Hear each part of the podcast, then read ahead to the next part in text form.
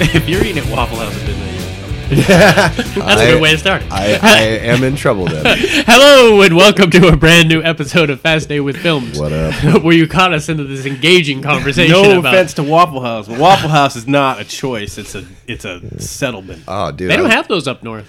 Oh, Do they don't? not? They don't have a lot of them up north. Really? Now, Yeah. get don't get me wrong. I liked the greasy diners up north. Like the Old Colony Diner was great. They Yeah. had corned beef hash, but not the Waffle House. It's just All right, so I'm gonna tell you. I'm gonna tell you the secret to Waffle House. Okay. this is engaging stuff. Our keep composer- driving when you see. one. That's the secret. That is a good secret, right? No, there. Uh, the secret is, is and, when- if, and don't be fooled by the Denny's either. no. The secret is when you go to Waffle House, you tip the cook. Oh, really? Yeah, you tip the cook, I, dude. I've gone. I, I've, I go to Before that. he cooks, no, no, no. After when you leave, but they'll he'll, he'll- so you won't get any benefits from it the first time, but, when next you, time, but when Yeah, you yeah. come But back, You're assuming you want to go to di- to Waffle Yeah, House this- twice. It's only benefits if you're a repeat customer. Yeah. which I am. Okay. So yeah, no. I like. I walked in there last night, and there were three servers there. They Greet were you like Norm. from Yeah, no, Cheers. they literally like they were like, "Oh, he's my table. No, he's my table. No, he's my table." And the cook's like, "It doesn't matter whose table it is. How you doing, bud? Come on in." Like the cook and I were having conversations. you know what extra I mean? hash browns for Justin. yeah, right. I tell you what, it, uh, to their chef's credit, it's not easy to cook when Mm-hmm. Short order cook. Oh, when people are looking. Looks plus they're Yeah. cooking right in front of you. Yeah, basically, There's yeah. not Yeah. uh, there's not that wall Yeah. of separation between you and the client where Yeah. you you know you drop his pork chop on the ground, brush it off. They- You and we can they- do a slide down. think, "God, I'm trying to make another pork chop. Let's Yeah. throw some more seasoning on it. So how was everyone's week? Anyone see any great movie? I know Justin saw a great movie this Oh, week. dude. Did you? Yeah, I saw. Man, it's the one I What'd need you to show you. I really think you'll like it yeah. too. Oh, he'll like it. Um, Brightburn.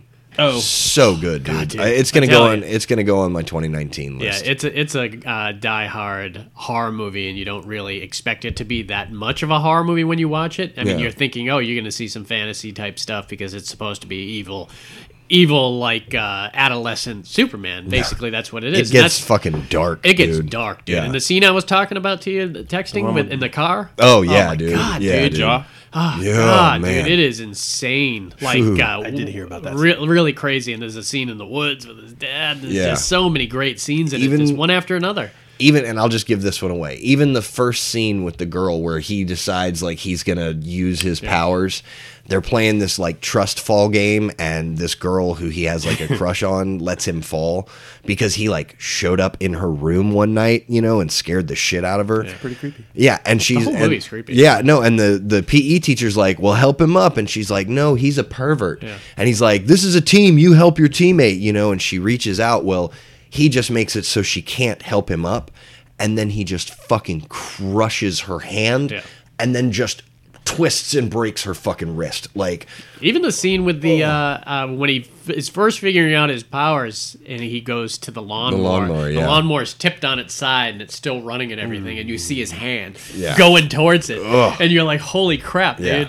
And uh, yeah, you, you don't go into it expecting it be like high tension through the whole thing, Yeah. because once it's established, you, you're on the edge of your seat, and you're like, "You know, horrible shit is going to happen Yeah. at every turn. You just don't know when it is and yeah, everything." no, I, I really liked. Ah, so the good. whole thing, From yeah. the beginning to end. And people forget James Gunn how great he is with that type of stuff. Like I knew early on because I was a huge Slither fan uh, of the stuff that he was capable of, and it was brilliant to, for him to be given the job for Guardians of the Galaxy, and now he's going to take on the third one. and he thankfully. said he said that he's slated for those two, but like after that, he's open to making another Brightburn. "Yeah, so Ah, that, would, be great, Yeah. man. Yeah. that would be really good because it's." Uh, I'm glad he got his job back. Yeah, I Yeah, did. me Uh, too. You make a couple dumbass jokes when you're young, uh, uh, in your early age. You shouldn't follow you around. There's enough horrible people up there that you could. Uh, but, and he be was a screwing over. Uh, comedian too, right? He- At the time, he was a comedic writer or something. Maybe. where it wasn't just a celebrity making a bad pun or a bad joke. Because Yeah, it was. Mm. if jokes come back to burn you, then Dave Chappelle's in trouble. yeah. well, that's the that's the thing too, you know. So yeah, but we got some good movies coming out. Uh, me and Justin are gonna go see on Monday night. We're gonna go see Three from Hell, which uh, what's exciting about that is it's literally a month and a half before it comes out. Yeah. So we will be we will be that guy on IMDb. When you go on IMDb and look at like the ratings, you're like, how does this person even seen this movie? Right, yet? yeah. That will be us. So my cousin's gonna be uber jealous because he is an unbelievably huge fan of that Uber series. jealous? Uh, yeah. Is that where jealousy takes a, a ride share? Take a ride there. Uh, and then next Friday is uh, next Friday is Last Blood, and I can't wait for that because I don't Oh, yeah. know shit about it other No. than that first trailer. No. and They're not even playing the trailer on TV. It's like it's not even coming out next Friday, even though it Interesting. is. You know, I haven't because we watch a bunch of TV, me and my girl, and I have not seen one trailer. For Well, it. you know, honestly, it's probably a lot cheaper to do a social media advertising campaign than it is to do a national television advertising campaign. Yeah, but if you got like with football all, all back now, Yeah. yeah. you're almost foolish because uh, the Joker's everywhere. No, I mean, they're showing Yeah. that trailer on every sporting event and everything like that. So, and uh, they've knocked down that rumor of it being connected with. Um, the Pattinson, uh, with Oh, really? Robert Pattinson. Oh, one. really? That, then again, that's kind of what they, They have knocked to down do. Yeah. people talking about that. Yeah. rumor. Yeah, yeah. They kinda have No, to- no, yeah. we're not going to do that. Stop talking about that. Yeah. You lied to us. a lot of people are excited about that because I mean it, it really looks like Taxi Driver meets superhero movie, you know, because he's very uh, uh, Travis Bickle uh, kind of a character. So it's going to be interesting. There's a bunch of good flicks coming out soon. So Yeah. uh, This has been a good year for movies. yeah, it's been a really good year. It should be an easy 2019 review when we uh, end up doing that. So, uh, but today we're talking about the cornerstone of every great movie. Uh, there's a lot of those elements that all come together, and the composers are, are a huge one. You know, I've always been a fan of this, and Dave can uh, can back me up here that I when I was younger I used to put and I'm still doing it uh, putting like putting like uh, a recording device next to the TV and I would record the end theme of movies uh usually when the credits hit and I would just listen to it in the car Yeah. and I, I love doing that and Did Auntie Cheryl have? Did she have uh, score albums? She always had like comedy albums and she had comedy albums I don't think she had score albums I never knew anyone that had a lot of score albums except for myself growing up I really was always into it and not that I wasn't a fan of soundtracks in general that had those specific songs on it but man I it's always I was telling Dave earlier the the way scores are and I have a lot now I have LPs I've kind of got into the LPs and uh, a lot of these artists that we're talking about first here one on your first person, first one on your list. That is an iconic. I remember going to record stores and seeing that mixed in with records like it was just another record. yeah we should uh, and I who's your favorite person on this list of, of all the because we got 10 composers here and we're going to go through some of their biggest movies and we're going to talk about some of the big scenes that the music really kind of affected I, us I or- almost have to break that down into different categories. I have to break it down into m- music I enjoyed the most. Yeah, because I or love all these music guys. that moved me m- the most. yeah because i was Because telling also sometimes the Dave, mo- yeah, go ahead. that uh that almost the only thing that could kind of give me goosebumps or choke me up or- is music and it will happen during a trailer Mm-hmm. Yeah. my my girl's like it's like man that trailer really affected you I, I'm, I'm showing her my arm and Yeah. th- i hear certain things from like uh, ghostbusters or back to the future The and first- boom goosebumps The first time I immediately. saw the new uh, Star Wars trailer. Yeah. You know, I Yeah. was just like, Well, the, j- I mean, and I don't want to jump right into that movie, but d- from the very first note of that movie and any theater I've ever seen, the f- I saw the f- second and the third one in right before the theater. crawl just like that boom yeah yeah, yeah. yeah, Like, like- yeah. Everybody in the audience is usually just busts out. Yeah. and s- like, woohoo! yeah. that's nostalgia in like a Yeah, in kind of that- a you- note you know Yeah. one note. Yeah. you can just hear that one note. I saw something recently that um, was talking about how like music that gives people goosebumps Yeah. and stuff like that, and I, I thought that it happened to everybody, but apparently that No, it doesn't. It, doesn't. My Like, girl it- was in band for so long, and she do- it doesn't happen to her. yeah, I, I Yeah. I don't know, but they said that it's like the, there's a different um, like wiring of the brain. Does that that- mean we're better? I think we're, I'm going to say yeah, yes. Yeah, yeah. Yes. I'm gonna say yes. Yes. but uh, without a doubt, my favorite composer on this list is that first guy, uh, James Horner. Uh, put him- you is- put him first, is- huh? Yeah, uh, that was just a. He couldn't wait. It was randomly. I mean, on yeah. there, but uh, I, It I was love randomly put him. first. He has, and and it's He's true. never done a bad score. No, and a lot of these Ever. people are like that too. But I went through and I, I on YouTube, you can pull up these composers. You can e- either watch them in front of the live orchestra, or you can pick up a compilation of their stuff. And I pulled up like a compilation of James Horner and his greatest hits. And if you listen to them one after another, you can really tell the similar elements from each of them on there. That this guy is that kind of way. My my girl really should be on this pod because she used to be in band and she is way and Dave pr- is probably like this too. where she can listen to it and be like, "That's a French horn. That's a clarinet. That's the Uh-huh. oboe. Yeah. Right. That's this." And that. I was like, "I can't do that, man. Yeah. I, I cannot do that." I was like, "I could tell you what I like about it, and you Yeah. can tell me what instrument I, I like." can do that. I but- can give you. And all we the should talk a little technical- bit about Dave here because Yay. Dave is he, Dave is very musically inclined. He's been in bands uh, half Can I his plug life. Frozen Cobra? Uh, yeah, Frozen Cobra does our intro music. Yeah, people Yeah, don't. that's A lot right. of people don't realize that we don't talk about that a lot. But uh, the intro that you hear at the beginning here uh, is uh, is Dave's old band, one of his last ones that he had done, and uh, he did the score for all of our movies, Except for the and, first one. Uh, except for the first one. Yep, and that was a guy that we hired, that which did- was weird because he wrote that with no direction, and Yeah. then you cut it. and, and he's not. You're not. You have no music formal music training. no. I can tell. but you cut it well enough. Yeah, I I'm good enough where I can tell what I like, and uh, I'm not like uh, I remember back in the day you were. I, I've always been an artist in the way of like writing and doing movies and stuff like that, and I used to draw back in the uh, day. But the only thing I hadn't really done was music, and I remember Dave uh, has always been into music and trying to teach me. We, we had always, if we didn't have as much going on back in the day, I'm sure you could have te- taught me and everything. But I remember you teaching me little simple stuff, and I remember you comparing it to your your girlfriend back at the time, that Kelly, and you were like, she was tone deaf as shit. I re- you used to Yeah. tell me, and you were like, you could, you've already learned more than what she was able to do her entire life. The funny thing is, is like she got me into music. Yeah, which is weird. She well, she, and and and dad was part of it. Yeah, I went to see dad after he got divorced. He was living, he had left one of his wives, got separated. He was living in a trailer with a bartender named David. Huh. And I, Kelly and I went over, and he had a guitar and an amplifier. Huh.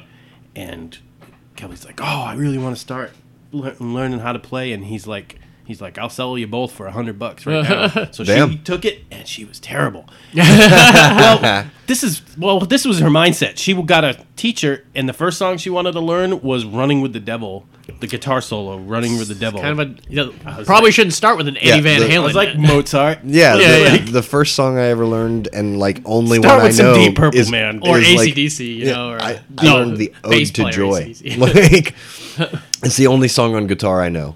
Uh, Anyways, I in- I took over the. She gave it up, Mm-hmm. and then because one day I sat for four hours and learned a bunch of stuff she was trying to learn, and Uh-huh. she took her months, and I just did it in a few hours, and Yeah. then she was like, "I don't want to play anymore." the stuff that came up for our movies was great. I, some of the best stuff in our movies was the music you did for like I, I was gonna say Silent Dove and uh, and Project Threshold for sure were, were two of the best things you did, but I loved everything you did in Botched. Botched, I Botched was enjoyed. really fun because you you really uh, did some weird. See, I don't even have. Well, here's the, here's what- the, vernacular for difference. it. I didn't. e- I oh, I played gu- I played piano eight years before I ever picked a guitar up. Uh-huh. Some So- people just have it. You know, you can just pick up any instrument. You were always like that. And You so learning the guitar was more about the mechanics of where your fingers need to go compared to m- learning how to play music. I already knew how to play music, Right, Yeah. yeah. But I always was fascinated with the keyboard, and that's pretty much the foundation of if you can't hire an orchestra, could- yeah.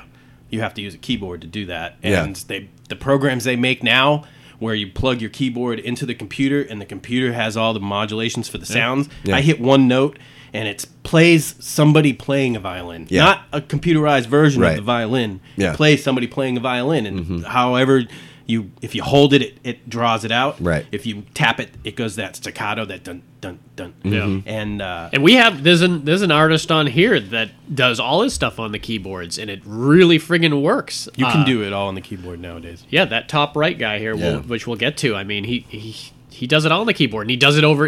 He can pump it out over five days, and for some reason, it just really works. And he's got a certain And, style that and one thing that you're going to notice with all these people, and I tried to emulate, and I didn't try to emulate any one specific, but the key to writing a good score is to cue the listener with some kind of theme that you can bring in and bring out yeah. Uh-huh. over Uh, Yeah. time in the movie. Whereas when the movie, when they hear that note, they're Yeah. like, oh shit. Right. That minor key comes Yeah. in, and people are like, some shit's going to go Well, down yeah, here. when you, when you think the uh, the the bottom uh, middle guy here on that, And I'll first talk about page, that a lot. If I you mean, want to start right uh, in with some of these Yeah, yeah. first guy stuff. I can point to where I was like, oh, when that note came out, that's like, So, you know, Oh. Ravenous is a good example of that. don't Ravenous get me is started great. on Ravenous. because Ravenous It's different. has a weird time signature. Uh-huh. It's that dun dun dun dun ding ding ding ding. Normally everything's are one two three four Yeah. one two th- Yeah. where this is one two three one two three one two three one two. Right, yeah. It's like a waltz. Yeah, It's- but it's interesting. offsetting to you. because he unsettling, and used- it's supposed to He be, you uses know? notes that don't go well together. They Mm-hmm. grate. kind- gr- It's like a grating noise, like chalk fin- Yeah. fingers on a chalk. Right. Yeah. Absolutely. But it's fascinating too. Yeah, there's and there's several people on this that kind of use specific themes for like a killer, Mm-hmm. and you don't have to sh- show the killer if you play that theme. You know, Your third Oh, It- it guy's a really- genius at it. Yeah, he's really good in that bottom guy in the middle. I mean, it, it's And then really, the guy really on the good. second They're page to the "Say- bottom left." They're like, say some names. All right, we'll get to it. All right, let's start right off. So yeah, uh, Is this pod just for them? Yeah, I know, right? Because I have no idea what you're talking about. All right, so James Horner is going to be our first guy, and he's done 100. and He's got 163 credits on IMDb. And when we get to, and he's obviously my favorite on the list. And when we get to your guy's favorite, you can just point him out and tell uh, who, who you like a lot. Um, and actually, the first guy is my um my wife's favorite artist because. She, You bombard- doesn't know. you She doesn't bombard know her with it. movies, but she absolutely loves. She's in her opinion, there is no better score than the Braveheart score. Oh, really? She can't, Oh, she wow. Mm. can't even tell you one thing about that movie, but she can tell you about the She music. does know it's Interesting. about William Wallace, right? What's that? She knows it. Uh, No, she didn't know any of that shit about this. History and movies are doesn't not know her, Gibson are not was in her things. She's a science and English girl, so uh, it's not her kind of uh, jam. But James Horner, for my money, is absolutely incredible.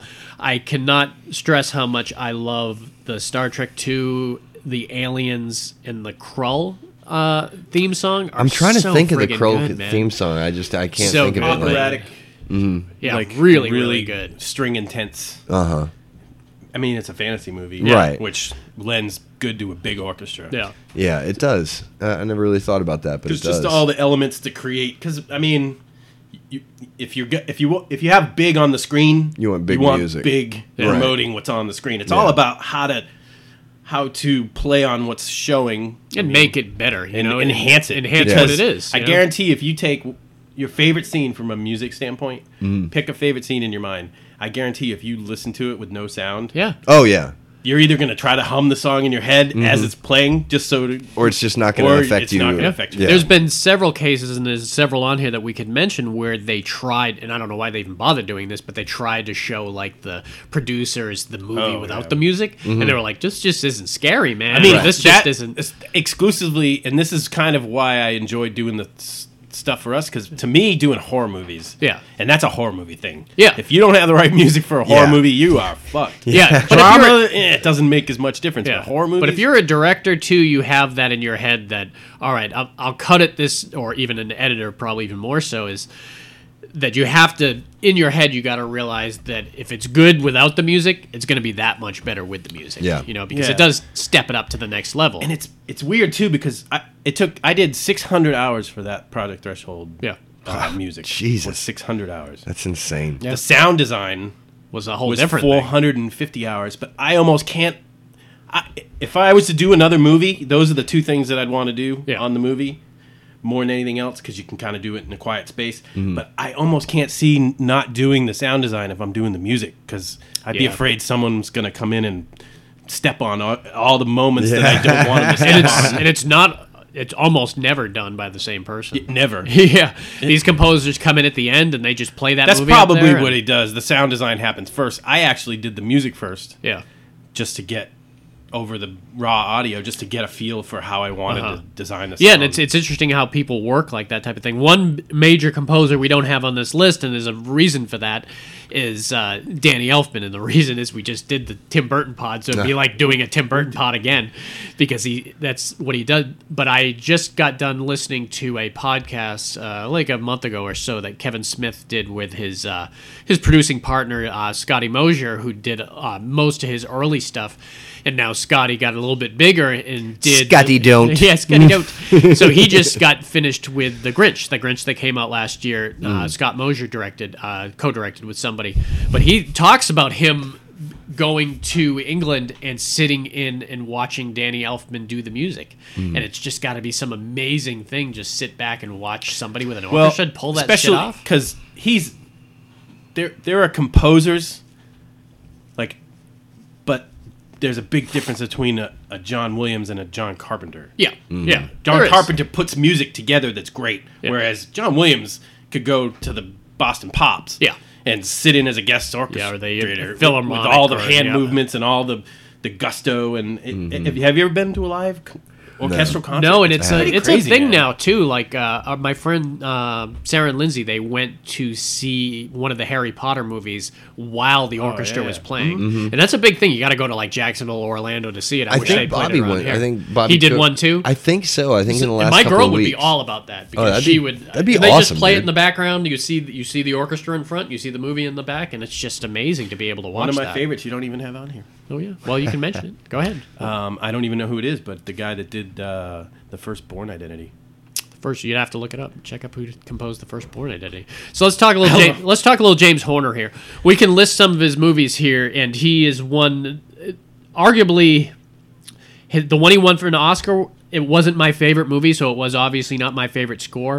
it was, was it? Uh, the one with the asterisk there is Oh, uh, yeah, yeah. Titanic. So uh, almost all these guys, or a good amount of these guys, have won Oscars for their stuff, and some of these guys have not, which unbelievably uh, is is is wrong because they certainly deserve it. Uh, who's the John composer? Powell. John Powell. See, I've never even heard of him. That, that sucks because what's it's his- one of these unsung heroes. Does he have one of those known for things? Probably the Born Identity. Did he That's do his more than guy. one? I, And- well, I'm trying well, to look it up right now. And not to get off on too much of a tangent, but think of all the great uh, si- uh, band members that have gone on to be great composers. What's his name? Nine um, Inch Nails from the Police. Nine Inch Nails too. Yeah, it's, uh, Stuart Copeland. Stu he does a Copeland's lot. Done a bunch. He does a bunch. Um, Moby. Moby has done a bunch. The yeah, the guy from uh, Trent Nine Inch- Reznor's Trent Reznor. great. Trent Reznor took it uh, That- to a next level the because him and Fincher. Dragon Tattoo. Yeah, Fincher loves him, and Great. Fincher is Oh. it, it's and Finch is one of my gr- favorite directors, Yeah. and Trent Reznor is one of my favorite. I, I wouldn't call it my favorite band, but I love everything he does. He Yeah. has such a great musical sense. we there was a um, That's tangent. it, number it's seven. great when and and you think about it it's really great when directors pair well with a lot of these composers and very similar to like Steven Spielberg you think Steven Spielberg you automatically think John Williams Yeah, And like when- if he didn't do the music, I think they were like had a with James a fight Horner or something. I mean James Horner you think uh, Cameron because Titanic Avatar Aliens those were all Cameron movies he didn't do uh, Terminator it was it's interesting that he didn't do Hmm. But it, Terminator. it was a different feel than he probably was comfortable is. with doing it. Uh, so, uh, what about just list the movies here, and then we talk about uh, kind of scenes that really kind of paired well with the music here. So, the ones we have for James Horner, and like I said, a lot of these guys, some of these guys have 500 kind of credits on them. So, I just kind of picked a like 12 that I thought. and would we're gonna be a go good- through every single starting one of them. now. so with James Horner, we got Star Trek II: Wrath of Khan, Forty Eight Hours, Krull, Aliens, Willow, Red Heat, Glory, Braveheart, Apollo thirteen, Jumanji, Titanic, which you won the Oscar for, and Avatar. I mean, the phenomenal movies. What, what would your of all these movies on here? What one do you think musically really hits you? Um, I you know I think for me it would have to either be Glory or Avatar. Yeah, Glory for sure. You know, you think of that uh, Um, Those battle those scenes and battle stuff scenes, like and the stuff that, that he's like- pulled off on there. How about you, Dave? Aliens and I- I want to say Apollo 13, Ah, although Apollo 13 's Apollo so 13, good, was man. subtle. Yeah, like it- it, was a very downplayed score, but God, you were highlighting a, great lot of score, stuff though. that's not going on. Yeah. and but there was a lot of drama in that movie. Yeah. Yeah, see, to me, it's interesting because I know that we have previously done the soundtrack pod. Yeah. You know what I mean? So to me, like, I keep looking at all of these and thinking, like, oh, what songs were in this? Yeah, you know yeah. what I mean? No, it's, yeah. it's the theme, Yeah. you know? So it's interesting to, to it's the like, underlying separate thing. them. Like when I think uh, Star Trek II, Wrath of Khan, and Aliens are two of my favorite from James Horner, and I both I have on LP and I listen to regularly. And uh, and same with John Carpenter. I listen to the, uh, John Carpenter's themes when I write a lot of the times. But with Aliens, the scene I think of the most is where where Ridley has to take over and drive that vehicle in to Oh, save yeah, them, and yeah. it's really kicking and kicking and Yeah. kicking. You think that scene? It just is goosebumps the entire time. That scene really, really makes it for me. Uh, similar with Forty Eight Even when they're Hours. coming you know? in the room when he when when Bill Paxton's got the got the uh, meter. Oh yeah, Oh, yeah. five meters out. Yeah. ten meters out. Three meters. That's in the room. Yeah. That music Yeah. that was oh, and he's it's very similar when they're going down the tunnels Yeah. and they they're turning and shooting and they're trying to get there. That that music, from for my money, Aliens might be the best James Horner theme for me. But uh, you think that final scene in Star Trek Two, where where Khan has got to like reach up and uh, Mm-hmm. activate that uh, that Genesis torpedo and everything. It's just such a great great theme. And I, like I said, my girl loves Braveheart. Ah, I, yeah, can, I I was can gonna say barely that one- remember Braveheart because I haven't seen it. in But so at the long. same time, I mean, I remember it being like very, you know, full of bagpipes and like epically, you know, just it's just Yeah. that powerful music. Like, I, I, 48 hours too on here is a is a key one that has that kind of old western type of theme to it that kind of really pairs well with it. I even more so and I don't have it listed on James Horner so it must have been a different uh, composer who did it but another 48 hours really took what James Horner did in 48 hours and took it to the next level to give it that really really gritty gritty feel. I, arguably I like the another 48 hours theme even more so but you really have to credit James Horner for setting the standard. Another one that goes under the radar a lot is Willow. When you think Willow uh uh, at the end, that dun, dun, dun, I don't even want to try it, but but Willow, when you think of Sounded like the uh, police Val- guy. Sounded like he was gonna go in the police. I know, I know. academy deep. I still got that in my head from the last Da, one. da, da. But Willow, when you think Val Kilmer in uh, busting out, I don't his, remember uh, Willow as much. as Ah, I so should. good, man. Yeah, you got to rewatch Willow, man. It was a great movie. Uh, we didn't even mention uh, the movie we list. watched yesterday. We should uh, take a second to mention. We uh, Dave was Which movie introduced did we to watch uh, yesterday? Train Spotting Two, Oh, yeah, which yeah, had yeah. some great music in Oh. it, man. Yep. Really great. How fabulous a movie that was, man. Have you great. seen the Train Spotting? I the have first not. one, man. You really need. That's a classic, man. You should definitely check it out. heroin movies, man. I It's- just don't yeah, but watch it's, them. there's so much more than that. It's not your normal heroin movie. Well, the, the number two was very little about her. yeah, very little. It was just about them reconnecting because of what was a happened at the revenge end of. movie more than Yeah, it was. It really was kind of a revenge movie of what happened at the end. But to be able to see Robert Carlyle go next level on it and everything, but the music was really well done. And Danny Boyle is th- one of those actor or directors that has a certain kind of theme and kind of ideas through them. All. I mean his his uh, the composing of the Twenty Eight Days Later was yeah, great. yeah. oh, that's a great one. Yeah, e- and even like uh, later stuff like uh, Slumdog Millionaire and everything. It's you.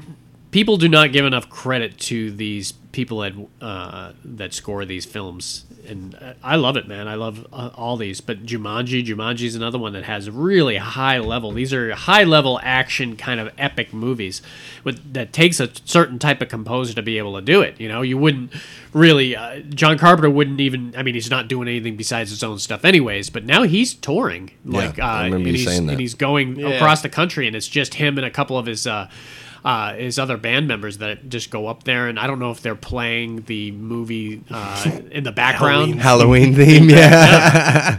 Well, now he's getting credit. He redid that uh, Halloween film Dum-dum. for the uh, for the new Halloween. he went and re kind of uh, uh, remixed remastered it. and remixed it and everything. ahead of ourselves. and they've uh, yeah. yeah. sorry, sorry, sorry. All right, let's move to let's go down here and we'll. Uh, Oh, we'll go up down? Oh. and Let's go up and down. Uh, this next guy here, and he is amazing, and is specifically one movie that I think we probably all like. But there's, he's also famous for a lot of the movies, the modern movies that Justin's a huge fan. I didn't list them all, but he- this he- guy's a goosebump guy. yeah, and this is Alan Silv- uh, uh, Silvestri, and usually if I got to mention Alan Silvestri, the best movie to mention it to him is Back to the Future, Mm-hmm. and man, that's a goosebump-driven movie if there ever one was one. I It's, actually, oh, uh, but the Avengers, all the Marvel I movies. was, I was gonna say, I actually wake up to the Avengers theme Yep. on my alarm he did clock every Endgame. day. I didn't list them all here because I just put the Avengers, but he did Infinity Wars. He did Endgame, Yeah. and I mean those are some complex kind of stuff. Oh he yeah, has to do, man. absolutely, dude. This guy's really, really good. And just by looking at very similar to a lot of these guys who are tied to a director, I see a lot of Zemeckis movies on here. Romancing the Stone, Back to the Future, Castaway, uh, Forrest Gump, those are all Robert Zemeckis. So Oh, wow. Robert Zemeckis obviously has kind of pinned his cart to Alan uh, Silvestri. I mean, Back to the Future alone. Oh God, man, you could you could finish and retire right after that, and you've Oh, yeah. you've put your stamp on something major, man. Yeah, Predator. Predator. Jesus. Oh my God. man. Dun-dun-dun-dun-dun. Yeah. He- he's a lot better at that. I, I- everything I try is going to come up Police Academy. that wasn't Predator 2. No, that was Alien versus Predator. Fuck. so let me go down the list and then we'll talk some of Alien these. versus Police uh, Academy. oh, I would Du-du-du-du-du, pay, I would pay to du-du-du-du. see that movie. Go away, Skinner. You're going to the jungle now, mister. move it, move it. awesome. Uh, so let me talk about the. Uh, let's go down the list, and then we can talk about. We can pinpoint some of these. So we got romance, and I'll put them in order that they came out. Uh, Romancing the Stone, Back to the Future, Summer Rental, Predator, The Abyss, Bodyguard, Forrest Gump, Judge Dredd, Castaway, Night at the Museum, The Avengers movies, and uh, Ready Player One. I, I like I like movies that have good scores and good soundtracks. Yeah. like the Forrest Gump was great. Forrest Oh, yeah. Gump was the one that paired well, and that, that's a good uh, example of uh, I feel when like- you do both. You know, I Because they feel like have that to might- complement each other. There's They no do. way you can you don't you wouldn't do like fantasy, like complete fantasy music to back up Forrest Gump with all its '70s rock. Yeah. Yeah. And it's Yeah. weird. I mean, and you don't know what. I mean, you could probably speak for this because you've actually done scores before of what you watch the film and what you think of when you think, all right, what would pair well with this? I, a great example of that was the was the the uh, the reggae music I played for John uh, walking in Silent Dove on the beach. Yeah, yeah. I mean, it's different than It's- everything else, but it works like a motherfucker, you know? It, His stumbling around on the beach, like I wanted to add. It wasn't a comedy, but I wanted some sort of just like funny Fun feel music. to it. Yeah. and uh, And it's interesting with a lot of these guys, and Alan Silvestris, you got his one on here too. That you, you see a list of movies they've done, and there's always one of them that you're like, really, he did that? And I, Summer Rental would probably be the one on Yeah. this list Yeah, because you're yeah. like Summer Rental. I said, "Th- th- I can't even think of something on Summer Rental that uh, I a think piece what of happened music. was Me neither. He got hired. He said yes to that job before he finished Back to the Yeah, Future. it could have. It could have been because Right. it was both And- 1985. yeah, and Yeah. He was like, God, I could have got more money. I'll, I, could have got more money for that, and I'd Yeah. have gone to, like if I had known the fans li- like my music so much on Back to Yeah. the Future, I'd have gone in that direction. Is Back to the Future your favorite thing that Alan's done here? uh, as far as it, the Abyss is great, Ah, the, Abyss is music so for good, the man. Abyss, I love the, um, music for the Abyss. the too. music for Castaway. Yeah, and that's a was great. difficult one. You know, you don't think of uh, uh, Castaways because you got no music in that one other Yeah. than the score, Right. And you got score and you got music design, and that's a, But- uh, sound design. Yeah, I mean for. You, you have to do a lot to support a Yeah. cast of one. It's hard for me not to pick Back to the Future, and and he did all three of them too. It's not just the first one here, and that was one that he. and Once you do the first one, it's got to be easy, but you think about what he tweaked for number three. Uh, because number two, it, it was very similar to number Yeah. one, you know. But three is where he kind of added a whole lot of elements doing that Western thing. Yeah. Uh, and I can think of it in my head. And the cool thing is, is a, a lot.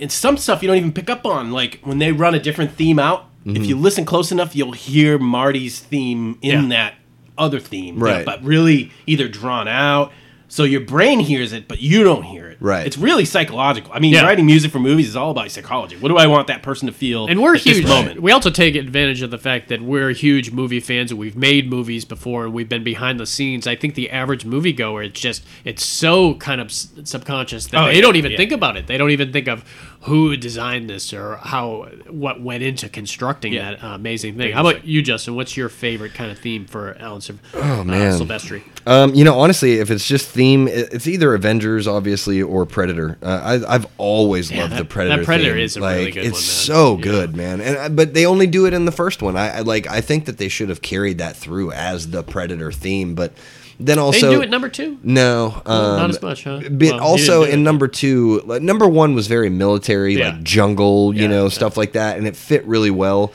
And They it's one of didn't- those things you play three seconds of that predator theme. Oh, you yeah. know what it is. You know, Absolutely. and you kind of can attribute it to it to what he's kind of accomplished here. I don't think I could pinpoint like the bodyguard.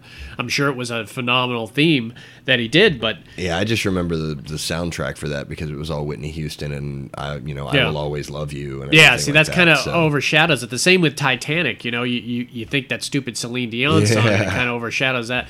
But you also got similar people on here that are that are specifically really good at sci-fi movies, and then some that can do those kind of like when you think James going back to James Horner. I mean, all half of those movies are all sci-fi movies, but then you throw Titanic in there, and he won the Oscar for it. So who the hell knows? How the hell?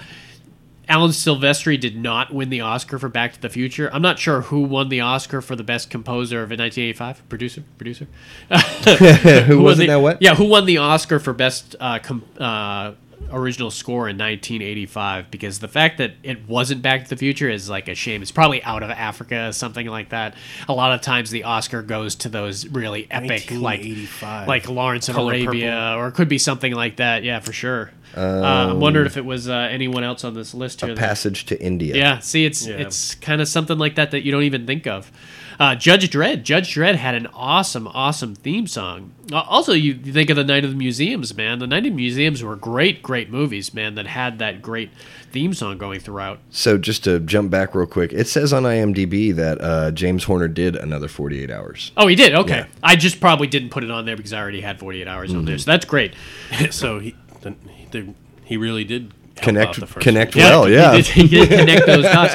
It's also very interesting for Alan uh, Silvestri that he d- uh, that he did rate Ready Player One, the Steven Spielberg movie, because we know who Spielberg's go to is, and it, it's He was busy he must have been busy. I mean, I would think these guys are booked up like like crazy. for years. I know uh, Williams said he's not doing another Star Wars movie. That this last one he did was going to be the last Star Wars movie he did. Uh, the one that comes out, uh, the one that comes out in December, the number eight or Yeah. whatever it is, nine. Nine. Uh, so it'll be interesting to see, man. But yeah, Alan Silvestri, man, he's really great. And it, it's interesting. I put the pictures of all ten of these guys up on Facebook, and you know, even myself, that I could probably only tell you who six out of the ten are. The those faces they don't get shown a lot. They're the unsung heroes that they could walk down the street. Some say that's probably the best. A Yeah. lot of these Yeah. celebrities that Their can't bank go anywhere. account's Still Hell huge. yeah. Yeah, I mean, because who, how many people are going to recognize Alan Silvestri? Maybe in Hollywood when he's walking down the street, but I he mean, can go anywhere. And I can enjoy his tell life. you, I can tell you confidently, we have ten people on this list. If it was me, what? I'm, oh, sorry. Oh, I was, gonna say, if it was me and these ten people sitting in a room, I would have no idea who any of them are because Really? I don't know what the, any of them Yeah. look like. I know who they are, but I don't know what any of two, them look like. two I could pull out Re- easily. easily. Oh man, see, there's a lot. Most of these I can pull out. I know. John Williams and John Carpenter. Yeah. There's the only one that I probably couldn't immediately tell you who is on that second page on the right, on the top. Him, I couldn't tell you if I saw his face who Mm-hmm. he was. Other than that, all these guys I know because I've just seen them win awards before. I've seen them on award shows. A lot of them I've seen kind of do their stuff in front of an orchestra. All right, let's move to the uh, that uh, next guy there on the top on that first page, and uh, we should mention Alan Silvestri has 126 credits, and it's if you look under their stuff, it's not just uh, composer. He has a lot of different credits that aren't uh, that music design and uh, that type of stuff. But He was a lot of movies in our childhood. This guy. Hans Zimmer, 205 movies, man. Hans Zimmer is really great. And it's weird that the ones so far, at least, the ones that have won the Oscars are not even nearly my favorite movies because Hans Zimmer won the Oscar for The Lion King, another movie that was probably really difficult because it had that kind of African the- underlining theme that had to be uh, part of it. wonder if they redesigned or they used him for the new one. Uh, it would be weird uh, to pick somebody else. Uh, there's also we should mention a lot of these guys aren't with us anymore. Uh, James Horner's gone. Uh, he he's dead. He's dead. And there's a, a few other people on here that have uh, kind of died really young, but put together a huge body of work. All right, so for Hans Zimmer, let's just go down his list here. So we've got Rain Man, Twister, Black Rain, Days of Thunder, Backdraft, The Lion King, The Rock, The Thin Red Line, Gladiator, Black Hawk Down, The Dark Knight uh, and Inception. And you think of directors just looking at that, how the repeat directors that he has. The one that stands out to me is Ridley Scott because Ridley Scott did Black Rain, he did uh, Gladiator, Black Hawk Black Hawk Down. Down. Th- those were all uh, Ridley Scott, but those last two were Christopher Nolan. Um, who else? The repeat ones. Uh, Ridley Scott's brother did Days of Thunder. Uh, so that was his kind of uh, Tony Scott did Days of Thunder, so uh, maybe he recommended him. Uh, so when you think Hans Zimmer, who are you thinking, Dave? What, what movie comes to your brain first of the ones on this list? Um, Or your favorite. Your Backdraft favorite. is probably comes to mind the easiest to me when I think him. But one of my favorites was the Thin Red Line. Yeah, Thin Red Line, man. And that was a little uh, kind of slow, uh, slow and underpinned. Yeah. it, like it's funny because and this goes into the sound design again, but the wind in that movie played a lot yeah. in the sound design, but the music kind of like wrapped itself around when they were because half the movie they were hunkered down. Yeah, they were hunkered down. It's So- a slow ass movie that It's a most people slow-ass don't as, don't as appreciate Filmed- as much. It's as one we of the do, most but beautifully filmed movies Absolutely. of all time, I think. really, really good. It's one of those war movies that a lot of people overlook and they really shouldn't because it was really amazing. How about you, Justin? What movie you go, goes to you? Probably The Dark Knight. Really? Yeah. And it looked. I got it with uh, Howard. I think he did. Uh, I think he shared this with. Uh, I put Howard there. I should have put the whole name because I'm wondering if that's Howard Shore that he shared it with because he, he co-did it with somebody else. Um, but it does say on IMDb that Han- Hans Zimmer did the Lion King 2019 as well. Oh, he did. Yeah. Good. I mean, it makes sense. I mean, he's around and he's alive to do it. So, one of the movies that I immediately go to is The Rock. The Rock had a really great theme to it, and I specifically really go to pick the it up. scene at the end where the, the Planes jets, are are flying coming, in, over, jets yeah. are coming in. and- That's. and I, I feel- Nicolas Cage drops to his knees, and he's got the green smoke and everything. It's, I feel like Powerful. a lot of these like powerful moments that we go through on here are those like slow mo scenes with the heavy orchestra in Oh, the yeah. background, like you know, just those like you're always gonna remember that scene. You Yeah. know what I mean? It, it, it's interesting how they do that. Days of Thunder. Days of Thunder is good. It's one of those action movies too. Yeah, that paired well with, but for the race car movies, like I don't even give a crap about race car movies. But I Yeah. loved that movie Yeah. for some reason. it's got to be interesting too for a composer when you think Hans Zimmer is a good example here. When you're doing a movie like Black Rain or you're doing The Lion King, you have that underlining. Like if you do Black Rain, you have to add a lot of the Japanese kind Mm-hmm. Yeah. of. Kind of Yeah. sounds that you think of when you think of Japan, and Yeah. similar with the Lion King, you got to Similar have with, those African. uh, probably Yeah. why your girl likes uh, Braveheart. Yeah, So it throws I mean, you a got lot to of go with the bagpipes and Scottish, kind of the theme. Scottish themes uh, Yeah. and things that they bring in there like that. Speaking of uh, Days of Thunder, side note, I have a feeling you're gonna love Ford versus Ferrari. Ah, that Ford versus Ferrari. I showed you the trailer once. with yeah. Matt Christian Damon Bale and and Matt Christian Damon. Bale. They're Well, I- already I like both they're of them, already so- saying that those two are going to be up for uh, Academy That Awards. looks really it looks good. really good. Yeah. I don't dislike car movies. I just th- like. Yeah, just not. the I'm Fast not. and I'm the not a Furious, r- yeah, we would racing never fan. get- Oh need yeah, to yeah, watch yeah. Tokyo Drifts. No, I'd watch it, but I just haven't had a the chance. to. one that I Just did like. I liked the one where they stole all the cars. Gone in sixty seconds. Yeah. Yeah, that's a good one. yeah, that was a really good one. Uh, yeah, when I think It's of called these, The Stranger. but you think Black Hawk Down too? That's another one Yeah. that's just heavy war movie, and that one's Somalian got a, sounds. It's got a It yeah, had the all the- Somalian the, sounds. all the chanting and stuff. That's a good example. You know, a lot of these guys, it, that mean, you- you really have bring to that in. Han, almost. Hans Zimmer might be the best at that when we when we're looking through here of the ones that bring kind of the sounds of a different country into it. And s- the in, iconic instruments like the pan flute Yeah, is a lot, Yeah. comes in in a lot of movies that are in like Vietnam and China. And Yep. You so that because that instrument is really instrument. It, it's instrumental. That Yeah. instrument is instrumental in their in their music world. It's on a lot of songs, just like gongs and bells and Yeah. stuff. it's it's great, man, and he he did a great job with that. All right, this next guy, and this is probably the godfather of all, uh, even though he did not do the Godfather. Dun-dun. And that's it's also the best example of. Uh, Like, stop. All right, I won't do it again. I promise. I can't won't get do it my, out of promise my I head. won't uh, is the great John Williams, man. I don't know how many times uh, just on this list we have uh, he's won the Oscar for Jaws, Star Wars, E.T., and I couldn't even tell you how many times he's been nominated. The, the nominations, if you looked up John Williams' nomin- Oscar nominated Yeah. things, he's Every probably one been from nominated now for on. every one. Yeah. So is he the one that came up with the uh, dun dun dun dun dun for, Oh, for Close Encounters? Oh, I guarantee it. Yeah, It's Yeah. funny. I, I I imagine. So imagine this conversation. You're Steven Spielberg and I'm John Williams, and Okay. I'm gonna t- I'm gonna tell you my you know you told me to do something theme song for this Jaws movie you got going on. Stick with me. Yeah. Dun dun. uh huh. What else? That's it. That's it. That's, That's it. it. Wait, no, uh, that's not going to work. That's not gonna work Then for me. you go dun dun, Uh Uh-huh. huh. and then you just go dun dun. I love it. I love it. This is going to be fantastic. We're going to make millions. That's also I mean, I'm gonna make millions. Uh, but that's a great example of one that was played for the producers without the music for it. Yeah. But it's also the great Glad example. that. It's also the Gator Chomp. Yeah. Is it the gator time? Absolutely. Literally, the notes the same Yeah, notes. same thing. But of, of any of these, this is probably our. I should our know that. this is probably our childhood right here. You know, Oh God. Yeah, Uh, when you think Superman, so so let's list just 159 movies. Obviously, we didn't put them on here, but the big ones we put on here were Jaws, Black Sunday, Star Wars, all the Star Wars, uh, Close Encounters of the Third Kind, Superman, Raise the Lost Ark, E.T., Home Alone, Jurassic Park, Saving Private Ryan, The Harry Potter and the Sorcerer's Stone, and Minority Report. Man, it, it's hard to pick my favorite on this one.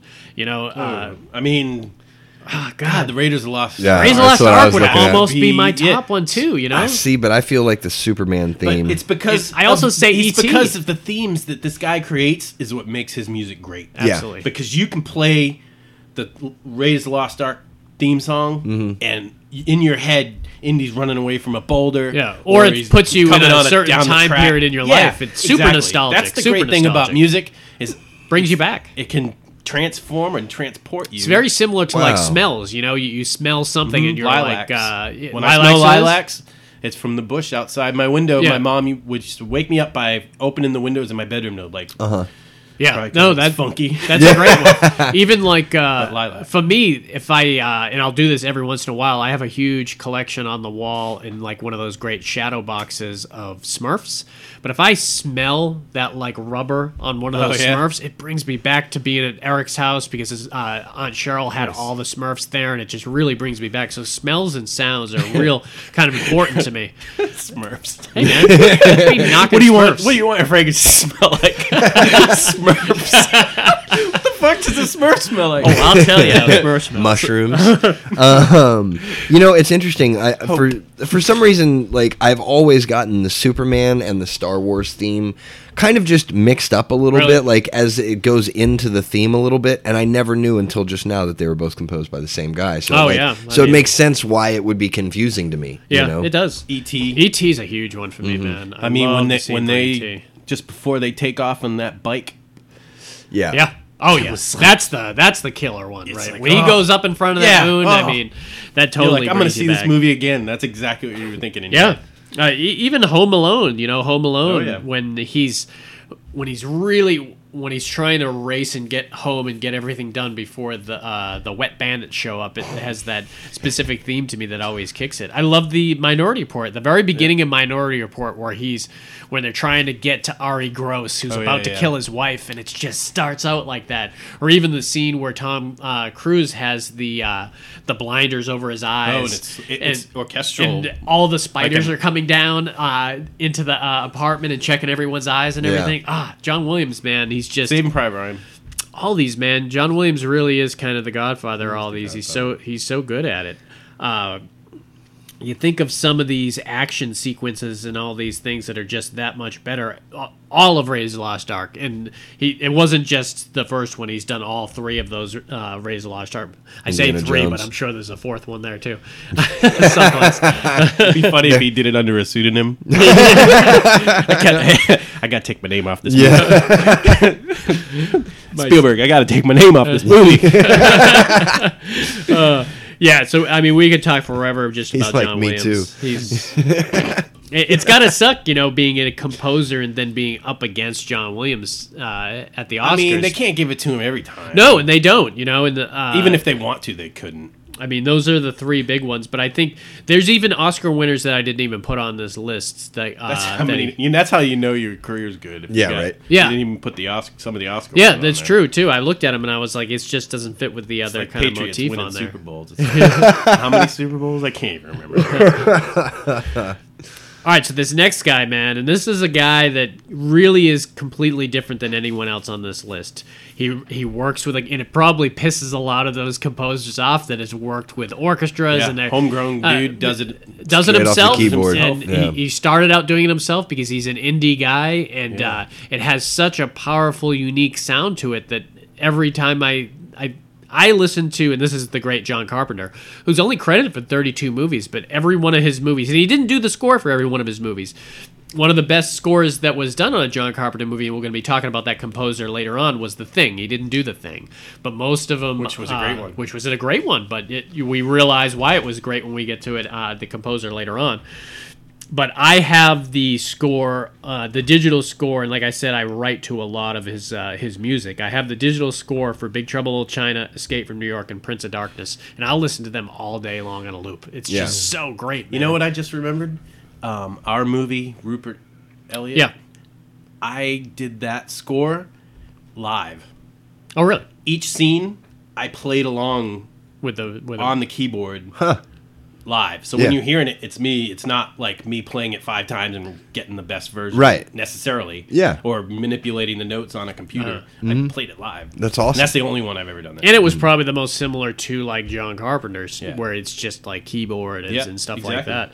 I mean, you think of Halloween, and that was the other example I was referring to where he played that for a lot of people, and he hadn't done the music yet, and he wrote it in like six days, just knocked it out of the park. Wow. All right, John Carpenter.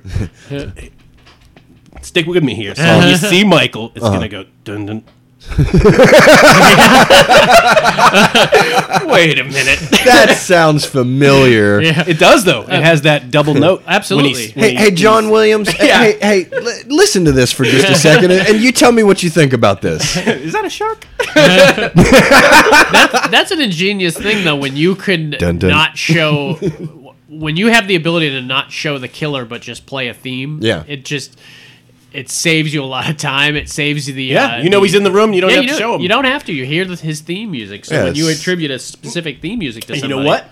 It also lets you to screw the audience too, because some movies Yeah, they'll yeah. use that sound, and Yeah. you're like, "God damn it, this person's gonna get killed." Yeah. and then Yeah. they're not in the room. I think now they you do can't that- trust them when they do it. I think they do that in the scene in Jaws where uh, Oh, they do. Richard Dreyfuss is getting in the water to go and get look at that boat, Yeah. and you hear the music, but like Jaws never comes. Yeah. He was already there. If he just was- had, if he just hadn't dropped the tooth, I know, right? God, what an had idiot! the tooth, and they would have been like, "All right, yeah, yeah, Movie over.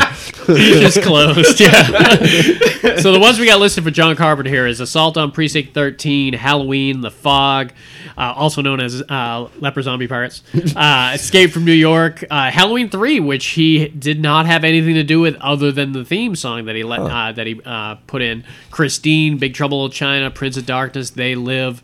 Uh, in the mouth of madness, village of the uh, damned, and I put the uh, the new version of Halloween, which he went back and re-recorded, and, and the the next good. two two that are already slated to- and are being kind of uh, constructed now. The next two Halloween movies, and it's it's great that they brought him back and that. I, he probably got paid nothing to do the theme, or he wasn't even paid to do the theme for the that first for, on one? the first one. He Yeah. just did it. I mean, Yeah. those guys were straight out mean- of UCLA, and they just made that movie. had All to their do- money went to John, uh, to Donald Pleasance. they didn't You have had the money that. to do it. I mean, you have to do that. Yep. And certainly for appreciate Assault on that. Precinct 13, which was two years before Halloween, and Halloween he wasn't even known for I'm still anything. waiting for my checks. Are you? you haven't stopped waiting at I this sent point. it UPS. you didn't get your check yet, Eddie. uh, I- how about what's your favorite of the Carpenter theme songs? I Because he- mean, it's different. the mo- like, all the Halloweens are great. Yeah, even yeah, all the Halloweens are great. The the iconic one from my childhood, obviously, is probably the same one with you, Big Trouble in Little Yeah, China. just and because I that had a played it lot- all the time. But that, Yeah. had You know? the, that had the Asian element. through absolutely, the whole thing. absolutely. I think "They Live" is one of the ones that are, is very subtle. When you think of him just Mm-hmm. walking the streets, they play that underlining kind of theme uh, for Roddy Piper, and it's really, really great. How about you, Justin? Do you automatically go Halloween? It's or- got to be. Yeah, it's just so- it's so recognizable, and like I, not just the beginning, you know what I mean. Yeah. But once it actually gets into the you know Yeah. the whole melody and everything, like it's just oh, it's so good. Escape from New York is huge for me. When you think of them driving on that bridge at the end, and he, he does some great stuff with that music. When he's when you see Isaac Hayes in the uh, in the car, and it's just like it's very simple. You know, it's very simple. But he loves those those what he plays is classic keyboard Yeah, sounds. it's like true. the sounds he was playing were just the sounds that came on whatever keyboard. you Yeah, got. yeah, It- absolutely. and it's probably the easiest theme for other people to learn. It was very sit there- electronica, yeah. Yeah. And there's probably a reason why he can play it on stage and it's Yeah. a good show. It's because it's a lot of Yeah. It's it's easy to replicate, but it's such an effective way of doing it.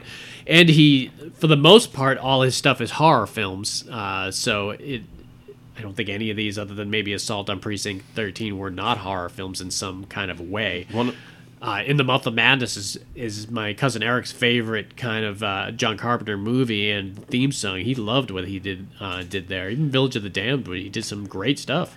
I Yeah. like his uh, solo nature. He, I, I identify with him. Yeah, who he could just sit down and Yeah. do it himself. One of- he doesn't involve other people, and he doesn't have that kind of. You can't put John Carpenter in front of an orchestra, and d- being like the. Yeah. You think composers, you know, you think the John Williams with his sticks in front Yeah. of people and just kind of taking care of eight different sections all at the same time, and that that right there takes some skill, and I wouldn't even imagine Oh, how you get that good because you watch him do it, and you're like, hey, I can do that. My, Yeah, yeah, my yeah. I- favorite I know piece how to of wave music. my arms. my favorite piece of music that I wrote Yeah. was the stuff when Chelsea was dragging Yeah, him I was just gonna say it's Oh, one of yeah. my across the it's floor. one of my favorites. It, it, I wanted to write something sort of like what The Godfather is. Yeah. Yeah, it's it's very kind of like almost dreary, you Yeah. know, Yeah. because she's like And so, so- slowly pulling me along. I like, mixed a lot of our movies. I mixed a, a sound of orchestral, classic orchestral stuff Mm-hmm.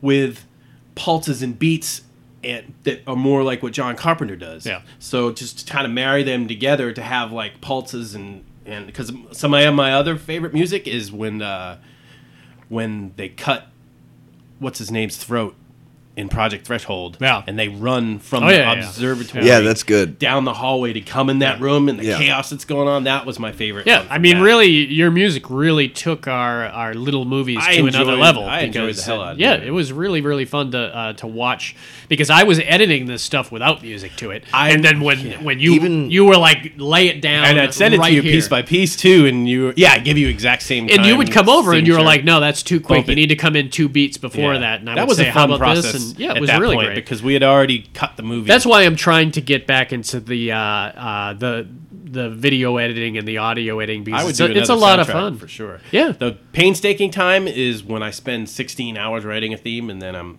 I'm like not happy with it. Yeah, or scrap it. or you forget to save it, and it yeah. I didn't ever really do Yeah, I that. never came into was that a- with video I was- editing, too. I was it was hard. I would always name a copy. Yeah. and Yeah. probably have 10 copies. For video editing, though, there were several times where I would edit for eight hours and I would Oh. scrap it.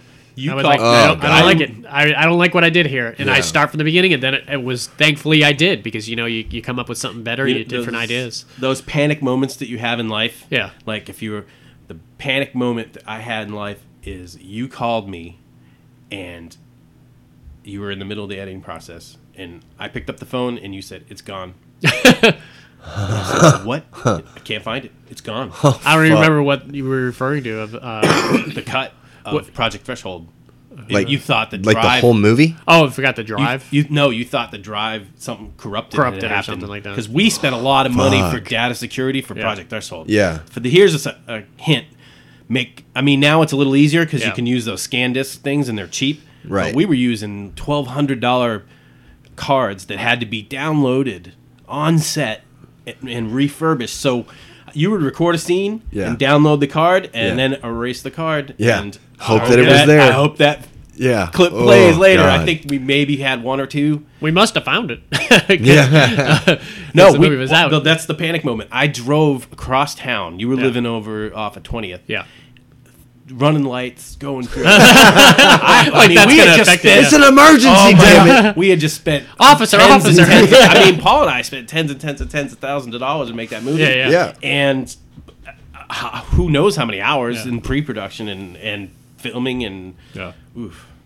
I must have found it. Yeah, no, so- it was here. It was behind the couch. I got it. Yeah, Uh, yeah, so back up your shit Shit, yeah. is the goal of that. I don't know how I got on that tangent, but All right, this next guy here, and this guy, I, I, I love a lot of his stuff here, man, and he's he's the king of epic uh, proportions, but he didn't always, he wasn't always that way, you know. He had this kind of uh, uh, indie stuff he did for a long time, and that's the great Howard Shore. I think most people, when they think Howard Shore, they think Lord of the Rings, and he's he won the Oscar for the first one and the third one. I don't know what happened for the two towers, but I know he won it for Fellowship and he won it for Return of the King. Return of the King was the one that won all the Oscars. It, it uh, they were all the Yeah. ones that they kind of skipped him over in the previous ones they gave it to I him. think but- it's on IMDb's top ten Uh, greatest uh, movies of all oh, time. Lord of the Rings, yeah. the, the third one. Oh, the third one, yeah. Huh, third one was great. We haven't done our uh, Lord of the Rings pod uh, yet, but we will definitely be doing. I'll it have to soon. watch all three Yeah, of them. you'll have to. Justin's probably It's the most what, familiar six with them. hours? It depends which one you want Nine to hours. watch. Oh, I want to watch the longest version possible. then you I got- always want to watch Yeah. the longest version. Then it's possible. twelve. Then it's twelve hours. Like I get mad sometimes when I watch it and you then find out there's someone's like, another "Oh, version." you should have watched the deluxe edition. It's an extra forty minutes." It's like, "Ah, god damn it!" Yeah. yeah. Then you wanted. I didn't. Uh, I I didn't want to put Justin through that for the twelve-hour version. He probably appreciates that, but he watched the Ooh, a nine-hour 12 hour version. version? I Yeah, would four watch hours of the each of 12 hour them. version. And uh, yeah, they're great. When is that one? What's that? Let's do that one soon. Yeah, I, I can. I have Make all it the happen. four. I have all the four-hour versions, so I'll let you borrow the, You're uh, in the disc charge. for it. So let's go through the Howard Shores, and then we'll we'll kind of talk bit and bit uh, by them. Is the uh, so start back in '81? We got Scanners, then The Fly, Big, Silence of the Lambs, Mrs. Doubtfire, Seven, Copland, Dogma, The Cell. Man, how'd Kevin Smith get fucking him to do Dogma? Is crazy. And the the Uh, cell is where he started making that transition. He'd already done it in seven a little bit, but is when he started getting big, Yeah. big a bigger scope, moving into these. Oh yeah, blockbusters. then Lord of the Rings. I have those asterisks besides Hobbit. They're not supposed to be there. They're supposed to be in front of the Lord of the Rings. I So he just didn't realized win that. anything for I The don't think he Hobbit? won the uh, for the Hobbit, which is weird because he's done, he did all of them and they all had that same. You, you had to have Howard Shore come back to to have that same feel, and then Gangs of New York. Which I is mean. You, you look at these movies. What are you thinking, Dave? When you think Howard Shore, I, I can't not think Lord of the Rings. uh, I cannot think Silence of the Lambs. Sounds of the Lambs Some is of a that really good that one, creepy man. music whenever they would show Hannibal Lecter on. Seven's there. another one, man. Seven's Yeah, another that's what one. I was going to say. It's probably seven, seven. was seven was yeah. the big one for you. Uh, even, Copland was one of Copland my was favorite excellent. movies of all time. It, it's But- weird that it is, but it was. It's, it's such a downplayed movie, but uh, the, just the background just created that whole environment. It was really awesome. Scanners. I think Scanners and the don't Fly. remember Scanners. I and do the remember Fly, The Fly. were both Cronenberg movies. So Oh. uh, he started doing like really weird Cronenberg movies. That Who else just we gives you, got that here? gives me an insight into Howard Shore's mentality. Yes. if you're friends with Cronenberg. yeah. So the director. I got a preconceived notion about you. That's all I'm saying. so, yeah, I love Scanners. Uh, You and Goldblum, what? so it looks like Cronenberg and Peter Jackson were kind of his two biggest directors that he worked with, and then he kind of just flip flopped around to different ones because Silence of the Lambs was uh, Jonathan Demme. You got Mrs. Doubtfire. Uh, who who did Mrs. Yeah, Doubtfire? that's kind of random. It is, uh, but it's it's probably one of his bigger movies on here. I still can't uh, I can't believe that Kevin Smith was able to uh, wrangle in uh, Howard Shore to do it's Dogma. probably because he got Matt Damon on board. Matt Damon wasn't famous really that much for wasn't? Dogma. No, he, he had done little stuff and everything, but I remember Who's he was the big, still. Who was the big star in that movie? Well, I mean, probably Matt Damon and Ben Affleck, but Ben Affleck was probably even bigger than Matt Damon at that point. And then Matt Damon went and did The Bourne Identity, and he just went next level when he uh, went there. So I, I don't know. I mean, he just it was the studio probably. He was doing it with Miramax, so Yeah. he was Yeah, probably that- doing affiliated it with stay that's Miramax. close to- kind of I what bet it those seemed. guys stay close to home too. yeah, uh, if they do produ- certain production they might companies, be on retainer. yeah, it's true. Like, it's hey, I'll give you twenty million dollars for your next five movies. five movies. Deal. Yeah. You heard it, I'll, folks. I'll start He agreed. writing. I'll start writing as soon as I get home, Dave. we have it on record. if I could just get that check first. Um, but The Fly is a big one for me when I think Howard Shore because there was such a unique feel for that movie. Uh, I don't know how long it's been since you guys see The Fly. It's very, um, it's very moody, you know, Uh, very similar to like Seven, but uh, it has that big, big moments in The Fly uh, that you think the opening theme song it was really, really tight, and I, I loved it. I for the to be honest with that, I can't really recall Big. I can't recall the score for Big. Wasn't it you know? chopsticks? I guess it was just them on that keyboard. Robert you know, I actually. Luja. Yes. yes. Every time I, I've total side note. Yeah. I, so I have this one particular Family Guy disc that I watch often, and like, there's just this one cutaway scene where like they they make an inappropriate joke about women, and it just cuts to Robert Lozier going, "Not okay." Like, and every time I see it, I think of fucking Dave. I think. Like, uh, I was thinking when I was going through a lot of these movies, uh, I was thinking Family Guy too. When uh, when Peter starts humming the theme to Star Wars yeah. and everything, and I thought it was hilarious. man. So good. yeah, the cell. You still haven't seen the cell, right? No, That I was haven't. one of the oh, Cell and the man. Cube. I haven't seen them. Yep. The cell definitely. The cube is very indie and everything, but the cell is whew, cell Mm-hmm. is really really great. Great horror movie. One there. of his best, who's this? Vincent D'Onofrio. Oh, D'Onofrio. Man, that's hard to say. D'Onofrio's done so many great things. yeah, but I already. like that evilness he Yeah. was in that. Gangs of New York. I think it looks like it- Gangs of New I York didn't might like have it been in the Gangs of New only uh, might have been the only Scorsese movie that Howard Shore. He, he's definitely one of the few directors on here that's kind of jumped around to a lot of different famous directors and That's didn't gotta make kind you of stick feel with good, one. though. Oh yeah, that, And that's well, you know the reason he got it, don't you? what's that? Because of Lord of the Rings. Yeah, I mean Lord of the Rings. He really kind of went. And then Scorsese's like, "Go get the guy that did the Lord of the Rings." that's what I want. I'm telling you, that's how it went. Oh maybe. Spielberg's like, "I got him." Yeah, I got you. Don't worry about it. Well, this next one here, man, and this guy, he put out a couple. He put out a couple. This guy, and this Wow. is the great uh, Ennio Morricone, and He started a long time ago. he was uh, i know for a fact that quentin was always a huge fan of him and he uses different guys for his stuff but uh, quentin was always a fan of those spaghetti westerns and that's where i think of when i think morricone is i automatically think good the bad and the ugly uh, let's name some of these movies and then we'll go through which ones you like and it's very unique you think of these movies here it's a great cross section of different stuff that he did. But to, to give you an idea, well, let me name the movies first. So we got The Good, the Bad, and the Ugly, 1966. We got The Thing, that's the other one that Carpenter didn't do.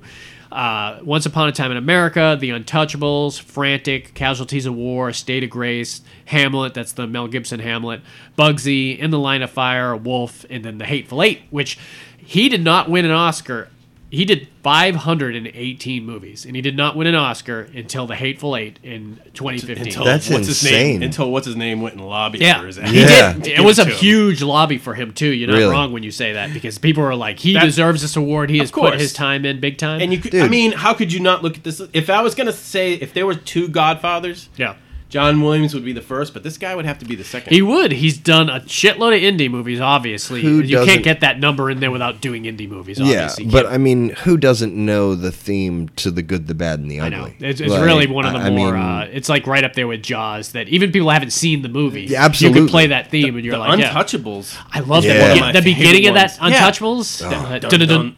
Yeah, man, I love it. It's really, really good. Wait, Once how's it again, going? I- Yeah. Dun, dun, dun, dun, dun. Well, to give you an idea, You, of the you are just coming up with some real fucking winners here today, Dave. I feel like I am too. I'm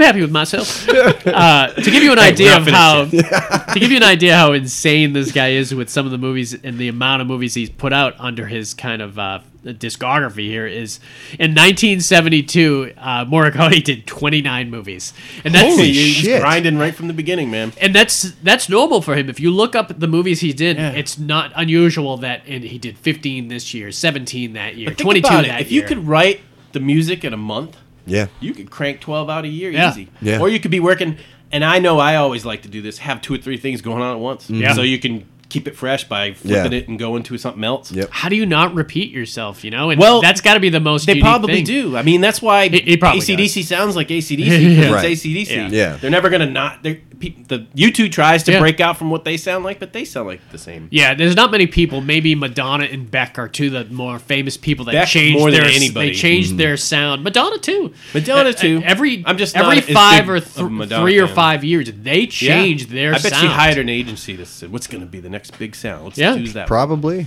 You would think with this amount of movies though that he'd be like the richest guy in Hollywood too, but with indie movies I think he probably just threw people a bone. But as a director, if if you want him to do your movie, there's there's a specific reason you want him. You want Mm-hmm. and you probably say, "Hey, I want something that sounds like uh, Frantic or Casualties, Casualties of War." Or of- anything State like of that. Grace was great. Great. and they they implemented a lot of Yeah. Irish theme stuff into A, it. a lot of people don't like Morricone. I've met several people that that music is just a little weird for them. like the And- early stuff because I can see people not liking the good, the bad, and the ugly in Yeah. that style. Th- th- They used a lot of high pitched. he does that in a lot of his movies, that man. hurt people's ears sometimes. Uh, and I think of uh, dogs. In the line of in the line of fire was another one that really moved that the soundtrack or the Is score. that the Clint Eastwood one? That's what I was gonna I know, say. we yeah. haven't talked about that yeah, one. Yeah, that's a 'cause good I don't remember that movie, one. dude. We are Yeah. doing some '90s dramas soon, so maybe So maybe someone, that one someone could- will if pick that up. somebody will So we do won't that. talk a whole lot about This it. is but- a reminder to future self. Yeah, right. yeah. Uh, it- that movie really had a lot of action in it that had to be driven by that uh, that score, and it really did a great job. And like we said, the Untouchables throughout that whole movie, man. Yeah. You think of him going up the uh, up to the rooftop, Yep. and everything, and. Uh, Looking over there, and remember at one point that music just stops, and it, he just puts that beat underneath and everything until until Nitty shoots at him, and then it kind of pumps up again and everything. It, it's really good. Uh, the wo- When wolf Sean was Connery another got one. it in the apartment, that whole Yeah. all the music in that was good. Another really great one. I don't remember Frantic. That was the one with uh, Harrison Ford where he lost his wife in Paris and he has to like go around was the city Frenzied. and everything.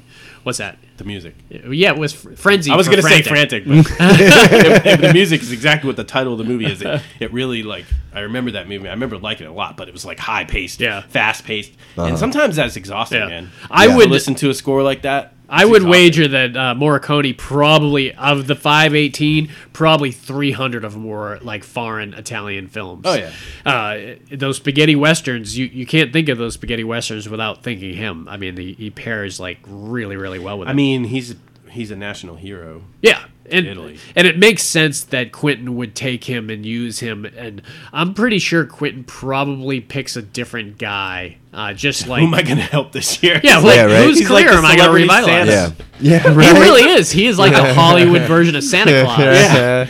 Oh, I hope he picks me this year. Shut up, Ben Affleck. Yeah. Like, he would pick Ben Affleck like 30 years from now if, Yeah, if right. he was like underground. But you think of the actors that he's Oh, the revitalized. and Robert it- and it's- Forsters of the world, the Foxy Brown. Oh yeah, Yeah. or the uh, even like ones that you never think would get anything, like the uh, the Dukes of Hazard guy playing Oh, the uh, the sheriff, Sheriff, yeah. Don And, Johnson. uh, Django. Yeah, I mean he. Yeah, dude. I mean, he revitalized Travolta's career. Travolta was nothing. Twice, right? Well, no. certainly for Pulp Fiction. I mean, he was doing Look Who's Talking and shit. And he was Yeah. doing low level comedies. I bet he got paid, until though. he. Oh God, man! I mean, he didn't even have to because it, the it parks got his him every jet- role He he yeah, wanted. parks his he has jet the- 30 minutes from my Yeah, house. he has so- a private airstrip down the road. I think he, he revitalized Brad Pitt's career. Yeah. I'm Did you glad hear he they're did, talking too, about man. uh, making a TV series out of Once Upon a Time in Hollywood? Brad Pitt this week said that with him in it? Yeah, What? that they thinking of doing a TV this is series. your worst nightmare, Justin. what? Well- I got to hear about it. at the- I said, more? It would have to take the right person. to I'm do it and literally everything. speechless. Like, Uh, it could be good. I mean, if you're just talking about life on the sets and everything like that, so uh, it would be good. How does that make you feel? Justin? what is he bored. like on the couch now? Yeah. I feel bored. I feel very bored. uh, Casualties of War though is another one that uh, that you don't think of. War movies rely heavily on scores. Oh yeah, For sure. absolutely. Platoon For was sure. awesome. I don't know if it's coming up here. Mm. No, I don't see Platoon on here. I'm not sure who did it. That was great. All right, this next guy, and this guy is another artist that's not with us anymore, and it's a goddamn shame too, because I love this guy's scores so much, and that's the fabulous Jerry Goldsmith. Arguably, in 254 movies, arguably one of my favorite scores he ever did was one that was not released theatrically in the movie. Uh, Yeah. And we grew up with a different theme song for it, and not until like probably 2000 that I'm- when they released I know a which special one we're edition doing. DVD. DVD, and they took out the old score and they put Jerry Goldsmith's in, and everyone's like, "Wait!" Uh, and it was Tangerine Dream. Remember, Yeah. it was, and this was the movie Legend. Uh, what was the year for Legend? 85. 1985's Legend. we was grew up great. Oh. listening to Tangerine Dream, and it, it wasn't bad. You know, Tangerine No, it wasn't Dream. bad. They did uh, Uh, to live and die in L.A. living out in L.A. and that was that yeah, was great. I don't have anything against song. Tangerine Dream. They, they do some good stuff, and it, they're very unique. It gives it They're a that pop band. Yeah, they, but it also they toured as a band. yeah, and they also have that very dream quality to their to their do. sound, Ethereal. Uh, yeah, yeah, very good word there for that. and uh, I've been Today, waiting to use that. today's word is Ethereal.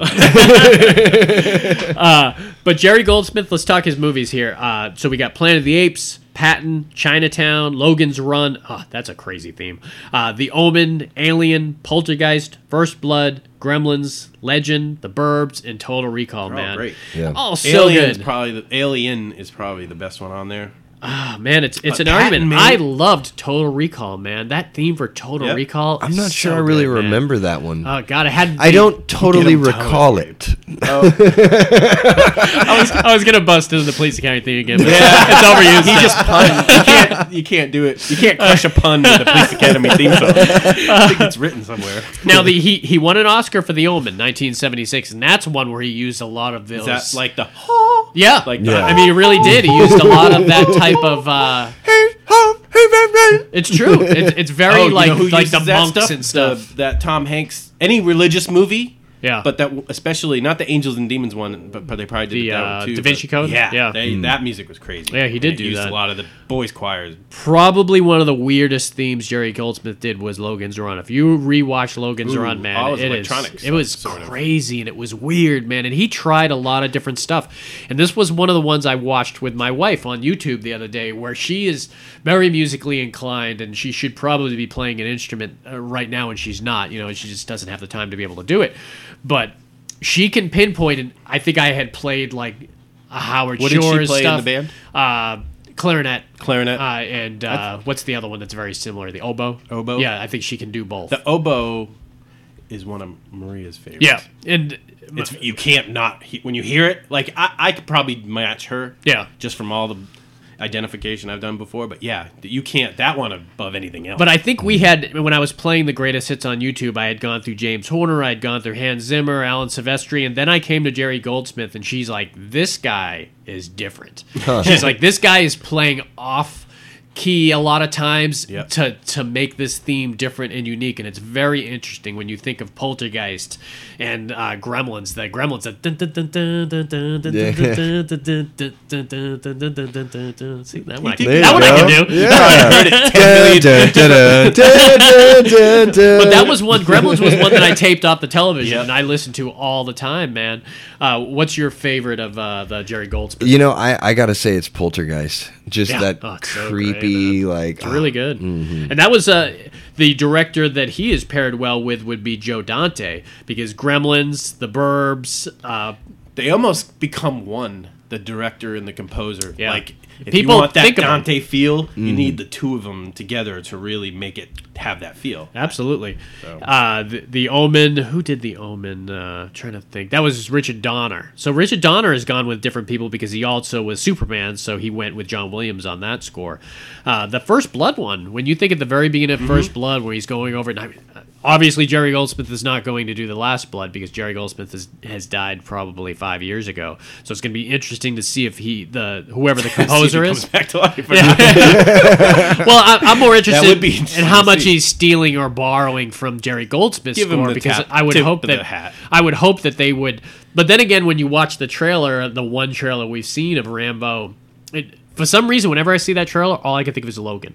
It really Yeah. reminds me of Hmm. Logan, you know, Yeah. where he's just all by himself and the people have to come for him, Mm-hmm. and uh, for whatever reason, like I, Logan it- tested well, though, Other, so- other than maybe bright, not? other than maybe Brightburn, which I didn't know shit about when I went into it. Yeah. I feel that way with Rambo. I feel we saw a teaser way back in the day, so next week when we see it, I'm going completely in blind, and I Yeah. am I am thrilled because of that.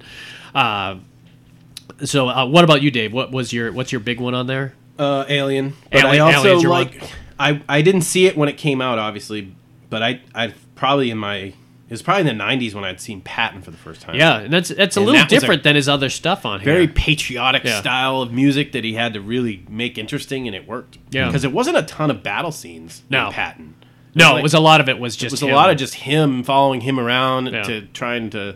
My favorite scene is that is when he cried and he's like, "I got him right." His palm no. was That just- wasn't Patton. Oh, That, was wasn't Uh, Patton? that was the Ike. but that was I mean, maybe he did it in Patton That too, was but Patton. but remember in Patton Ike did the same thing. Yeah, but he, in Ike, he went he- and cried to the and- to the general. But Yeah. it was Patton in that movie. Oh, maybe, but the one scene I remember is when Gerald McGraney plays Patton and he goes into Tom Selleck and he cries That's his true, eyes yeah. out and then he comes back into the Jeep. But But I- he's like, had him right where I wanted I think him." they did that because it's a true story. Yeah. and George C. Scott did Yeah. it too in Mm-hmm. that movie. That's funny, man. I haven't seen Patton in forever. Uh, Chinatown obviously has that theme of the old Mm-hmm. LA kind of uh, uh, San Francisco type feel to it, and that was uh, Polanski uh, on that. And then uh, Poltergeist was Toby Hooper, but. I'd like to say it's Toby Hooper, but it was probably more Spielberg involved with that. Uh, Can I at Just least push because- the button? On the yeah, yeah. Well, it's similar with Gremlins. You know, people think Spielberg did Gremlins instead of Joe Dante, and he's like, no, that was uh, that wasn't him. I don't know, but when Spielberg's your producer, your l- reins are Yeah. tight. Yeah. you don't have a whole lot of Oh, yeah, yeah, latitude yeah. to do much. But if, if you really want to hear something interesting, you should you should watch the movie Legend with the Tangerine Dream in it, and then go back and watch it with Jerry Goldsmith's theme in it. And once I heard Jerry Goldsmith's theme, I will never watch Legend the here's old way again. Here's Huh. a question: Have you watched any good uh, documentary features on the discs of, with the composer talking? oh yeah, there's, Which one- there's, what- uh, which one was your damn favorite like one? uh, oh, doing the commentary. Yeah, yeah, doing the that's commentary. interesting. I'm wondering if I had heard any of these guys do the commentary. Obviously, I've heard a lot of John Carpenter commentaries, and he talks about it uh, there, but I haven't heard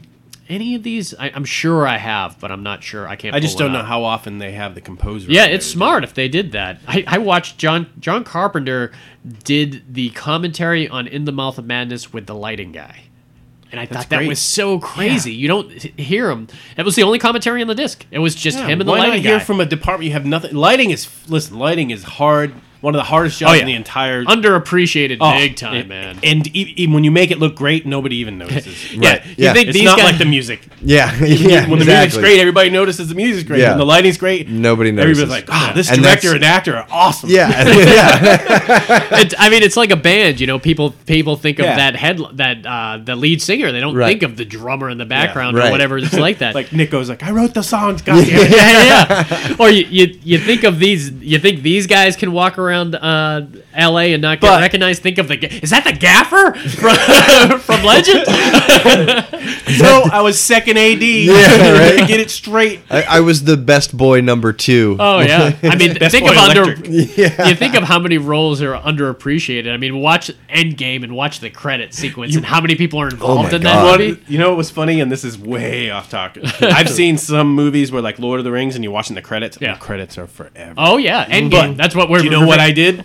One day I watched the credits after I beat Diablo online. Oh, really? And those video game credits. Oh, yeah. Oh, yeah. Go Crazy. on for three credits worth of Yeah. Lord of the Rings. Yeah. You're like, Yeah. this is like a we're at like tens of thousands of people with this. Yeah. And a lot of them, were, uh, at least the old Nintendo ones, were all Japanese names. Yeah. There- there wasn't a single like uh, But this English is like, name in there. it- but well, this was like Brazil division that for all the. T- I mean, they had two pages for each person. That's insane. Yeah. Yeah, we really lost one of the great composers when we lost Jerry Goldsmith. He had a lot of stuff still. But like all the other great artists, they've really kind of put their uh, The Burbs. imprint on stuff.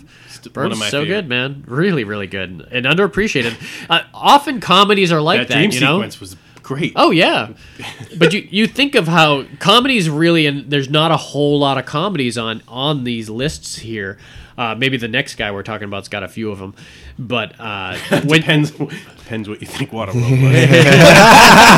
You're gonna knock water. All right, we're gonna go right there. All right, James Newton Howard, man, and this is one of the ones I said that's probably he's not recognizable. You probably could see him right in front of you and not know who it was. gotta be but you- helpful sometimes though when you, want to think of his uh, movies on here. He did 164 flicks, and uh, I'll name the movies here, and then we'll talk about them individually or uh, which one's our favorite. Is uh, Major League, Pretty Woman, Flatliners, Alive, Falling Down, The Fugitive, Outbreak, Waterworld, The Sixth Sense, The Hunger Games, Born Legacy, and Nightcrawler, and. Uh, and they're all good, man. But that is a di- that is a wide variety of different types of flicks right there, man. Uh, what do you think of when you think Wow, this? man. those Uh, films. just- the two movies he did sort of back to back were are two of my favorite movies.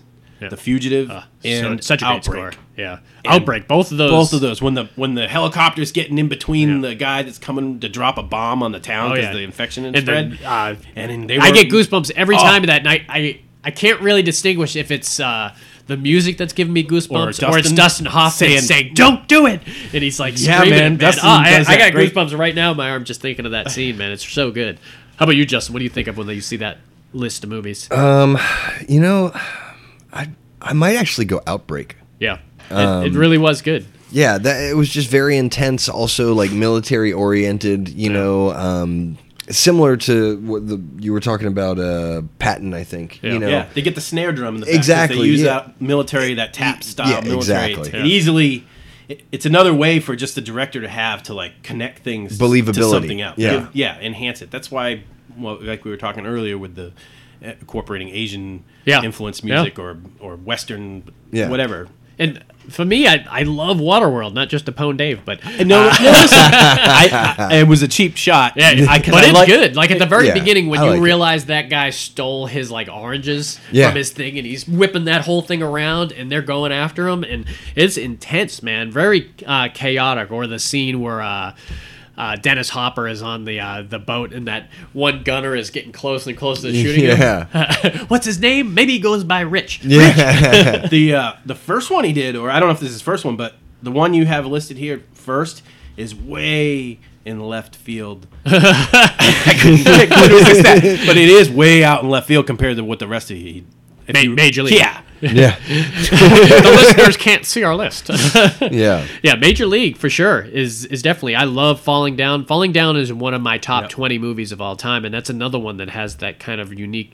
Uh, i another one that doesn't get a lot of love that very is underplayed is The Sixth Sense. Oh, hell yeah. Yeah. Ma- The Sixth Sense, he really created kind of a tonal thing. I, I think of the uh, the the stuff where he kept it silent but then came in with stuff, like the scene where he's like, You wanna come see my dad's gun? And then Yeah. he turns around and you see the back of his head and that music kicks in right at Right there at that just for a point. second. And Yeah. then it comes back. It's almost like it's a, a music uh, design, but it's not. It's the music. That that movie. I- I'm not going to remember this. Um, Oh, we'll help the you. one with Nicole Kidman when she was the one that actually died in the house, and it wasn't. of Oh, the others. Yeah.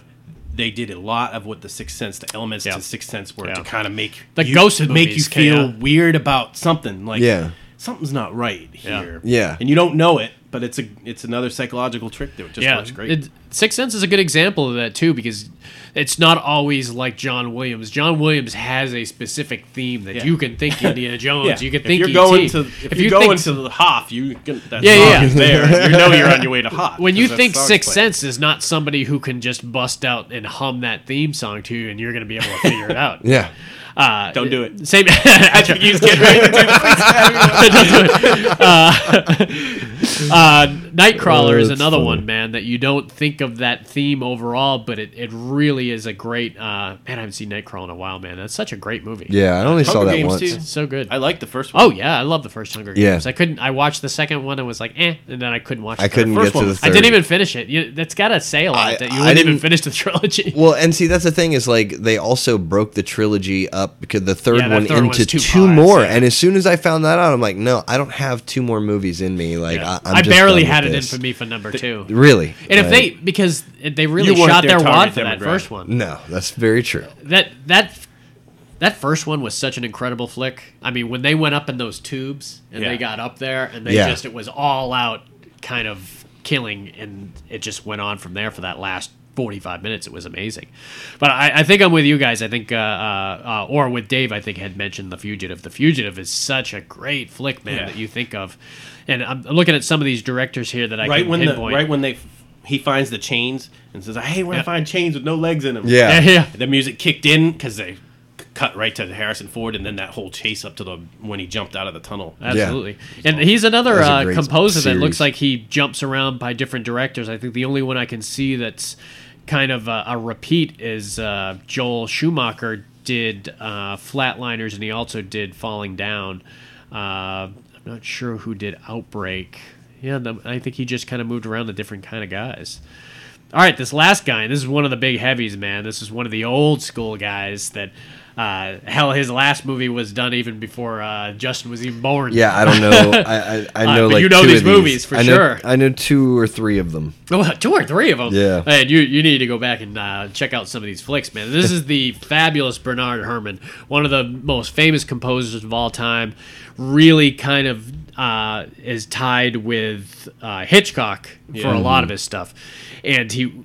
And let's list these movies. Some of them, are, a lot of them have won some major awards. And so we're starting with Citizen Kane, The Day the Earth Stood Still, The Man Who Knew Too Much, Vertigo, North by Northwest, Journey to the Center of the Earth, Psycho, Cape Fear, Jason and the Argonauts, Fahrenheit 451, and Taxi Driver. Now, I, I think Hitchcock movies because Yeah. The Man Who Knew Too Much, Vertigo, North by Northwest, and Psycho were all very distinct.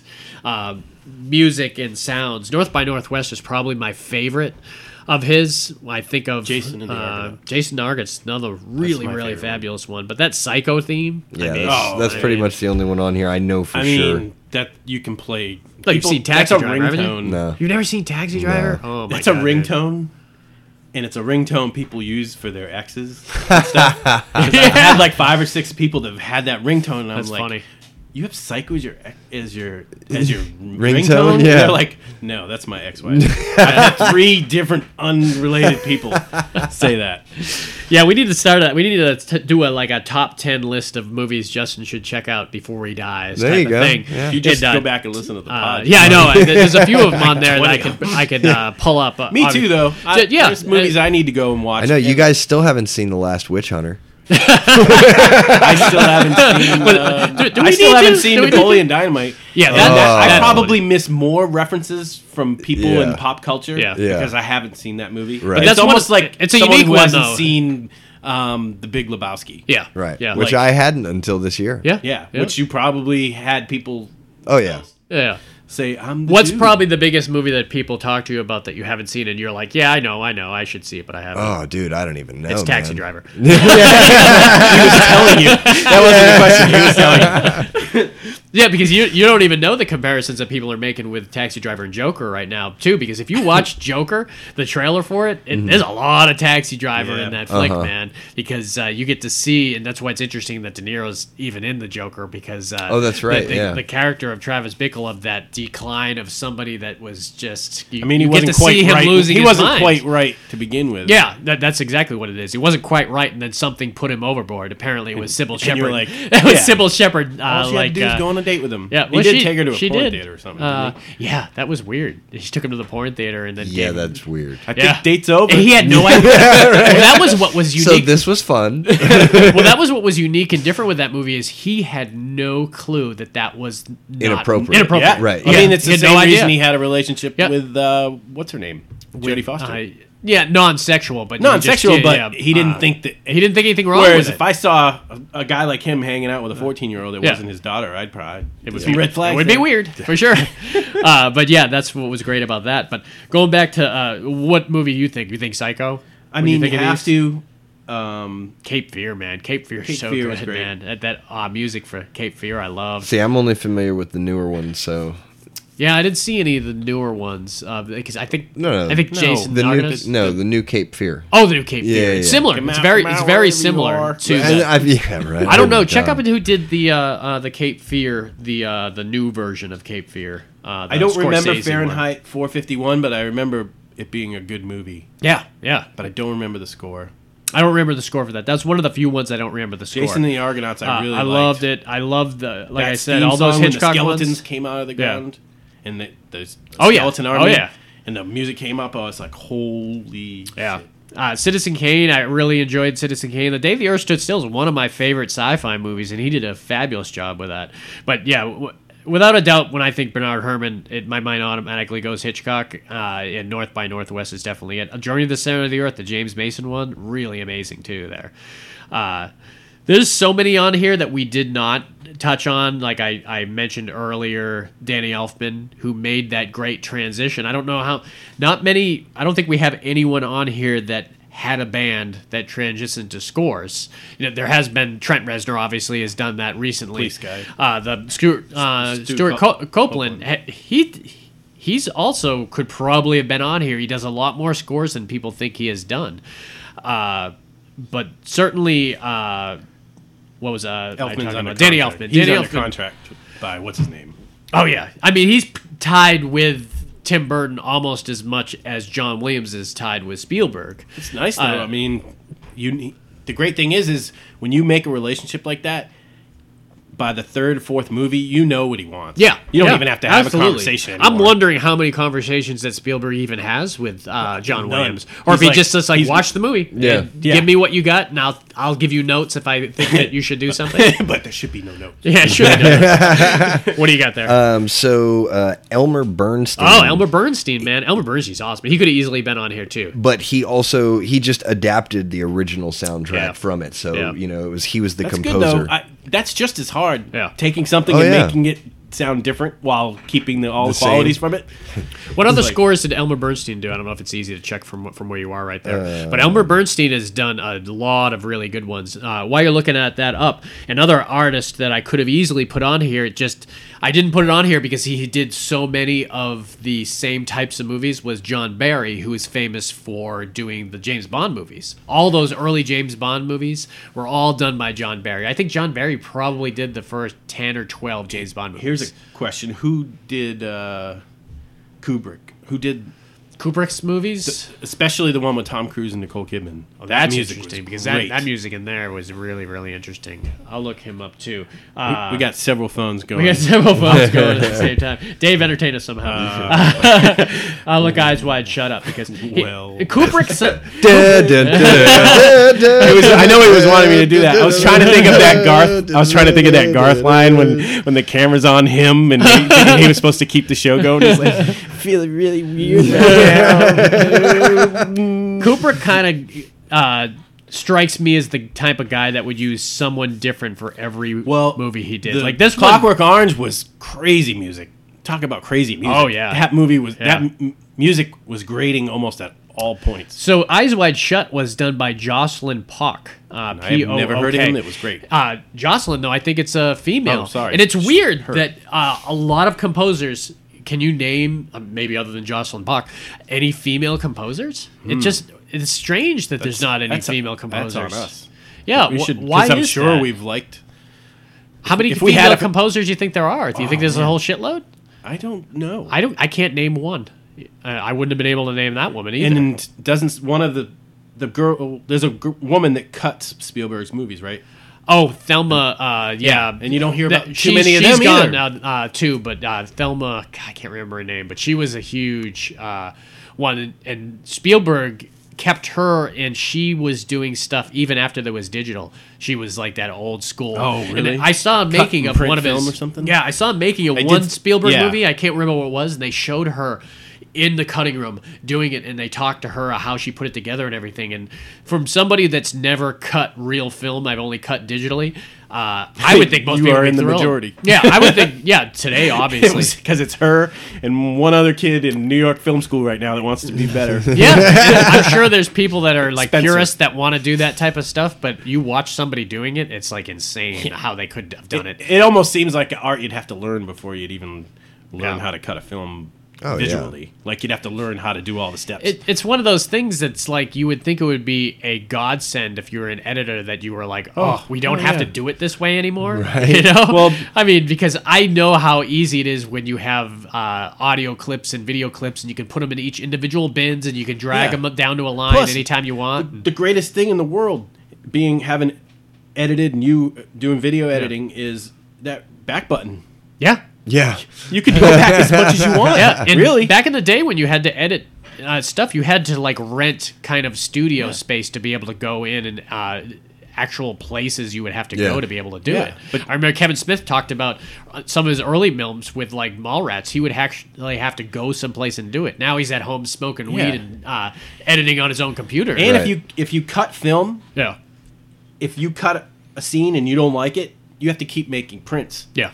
of you probably make a bunch at the beginning, but if you cut a scene and you that costs a lot of money. You have to Mm-hmm. Yeah. have all that wherever that film is redeveloped and Yeah, back, and you it's you like- think of these movies that get remastered and everything, and those old movies that get remastered, when they go back into the files, a lot of those things are like crispy as shit, and they, they can't do Oh, yeah, it. yeah, yeah. That's why you see a lot of It's- these movies that come out and you can, you get them as perfect as you can, oh, it's cellulose. but there's no way. Film Yeah, is, uh, it's a Yeah. biodegradable Breaks down. material that breaks down. yeah. on The its own, second so- Oh. everything became digital, I would have went go back and re uh, uh or like get the library of everyone that had film and just kind of Yep. churn it. You know who digitalized. embraced it first? Biggest I remember was uh, Soderbergh.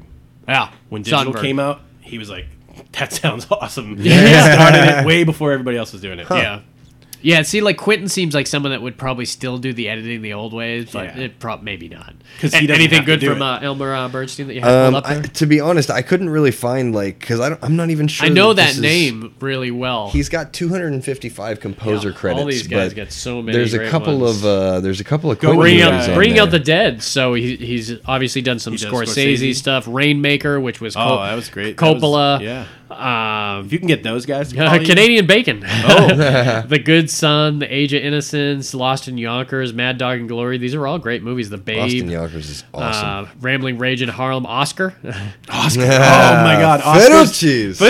uh, Funny Farm, such greats as Leonard Part Six, Yes. Oh yeah, Three Amigos, Spies Like Us. Spies Like Us Spies had a Like Us. pretty Oh, that damn did, good theme yeah. to that man. Ghostbusters, hell, Oh. Ghostbusters might have been his big one, man. That li- Uh, er, that first library scene, That's- right yeah. when the ghost comes With the creepy violins. oh yeah, and they i mean i know it was a pop song Mm. too wrapped up in that but the the score surrounding Yeah. that was great. American Werewolf in London, Oh, that was great, Stripes, too. Airplane. This guy's done a lot of comedy stuff too. Meatballs, shitload of comedy. So and it, meatballs a comedy I'm wondering is he depending on how you uh, look at it. Yeah. does it say here anywhere if he's still alive? Because if he is, I would be uh, He might I be would up be there. surprised if they don't uh, uh, use him for the Ghostbusters 2020, especially since Jason Reitman's doing it and he's he's kind of revamping the uh, the movie his dad did. So it would be interesting. Gradually, I, I love that we're getting so close with the Ghostbusters that they're showing different actors. That I was doing research for a future uh, character actor pod we're doing, and I saw that uh, Bokeem Woodbine has already been cast in uh, Ghostbusters as one of the cops in it. So. He died in 2004. Whoa, It's a Ah, damn that's a lot shame, of it. man. I don't know. A lot of these guys. He won't we be doing lost. it then. Yeah. They Yeah, won't he be won't. And I happy. don't. I don't think Morricone. I part of me thinks that he died right before Hateful Eight came out. I kind of think that Quentin went up and accepted his Oscar for Oh. him when he when he won for the Hateful oh what a Eight. bummer win and finally win an oscar Yeah. Ugh, Oh, after all of those movies, it'd be like getting the 500 and fly something in movies. your chardonnay or something I mean, look, I, I just had him pulled up Isn't on that IMDb. ironic? What's that? don't you think how, how far into the song do i have to get before you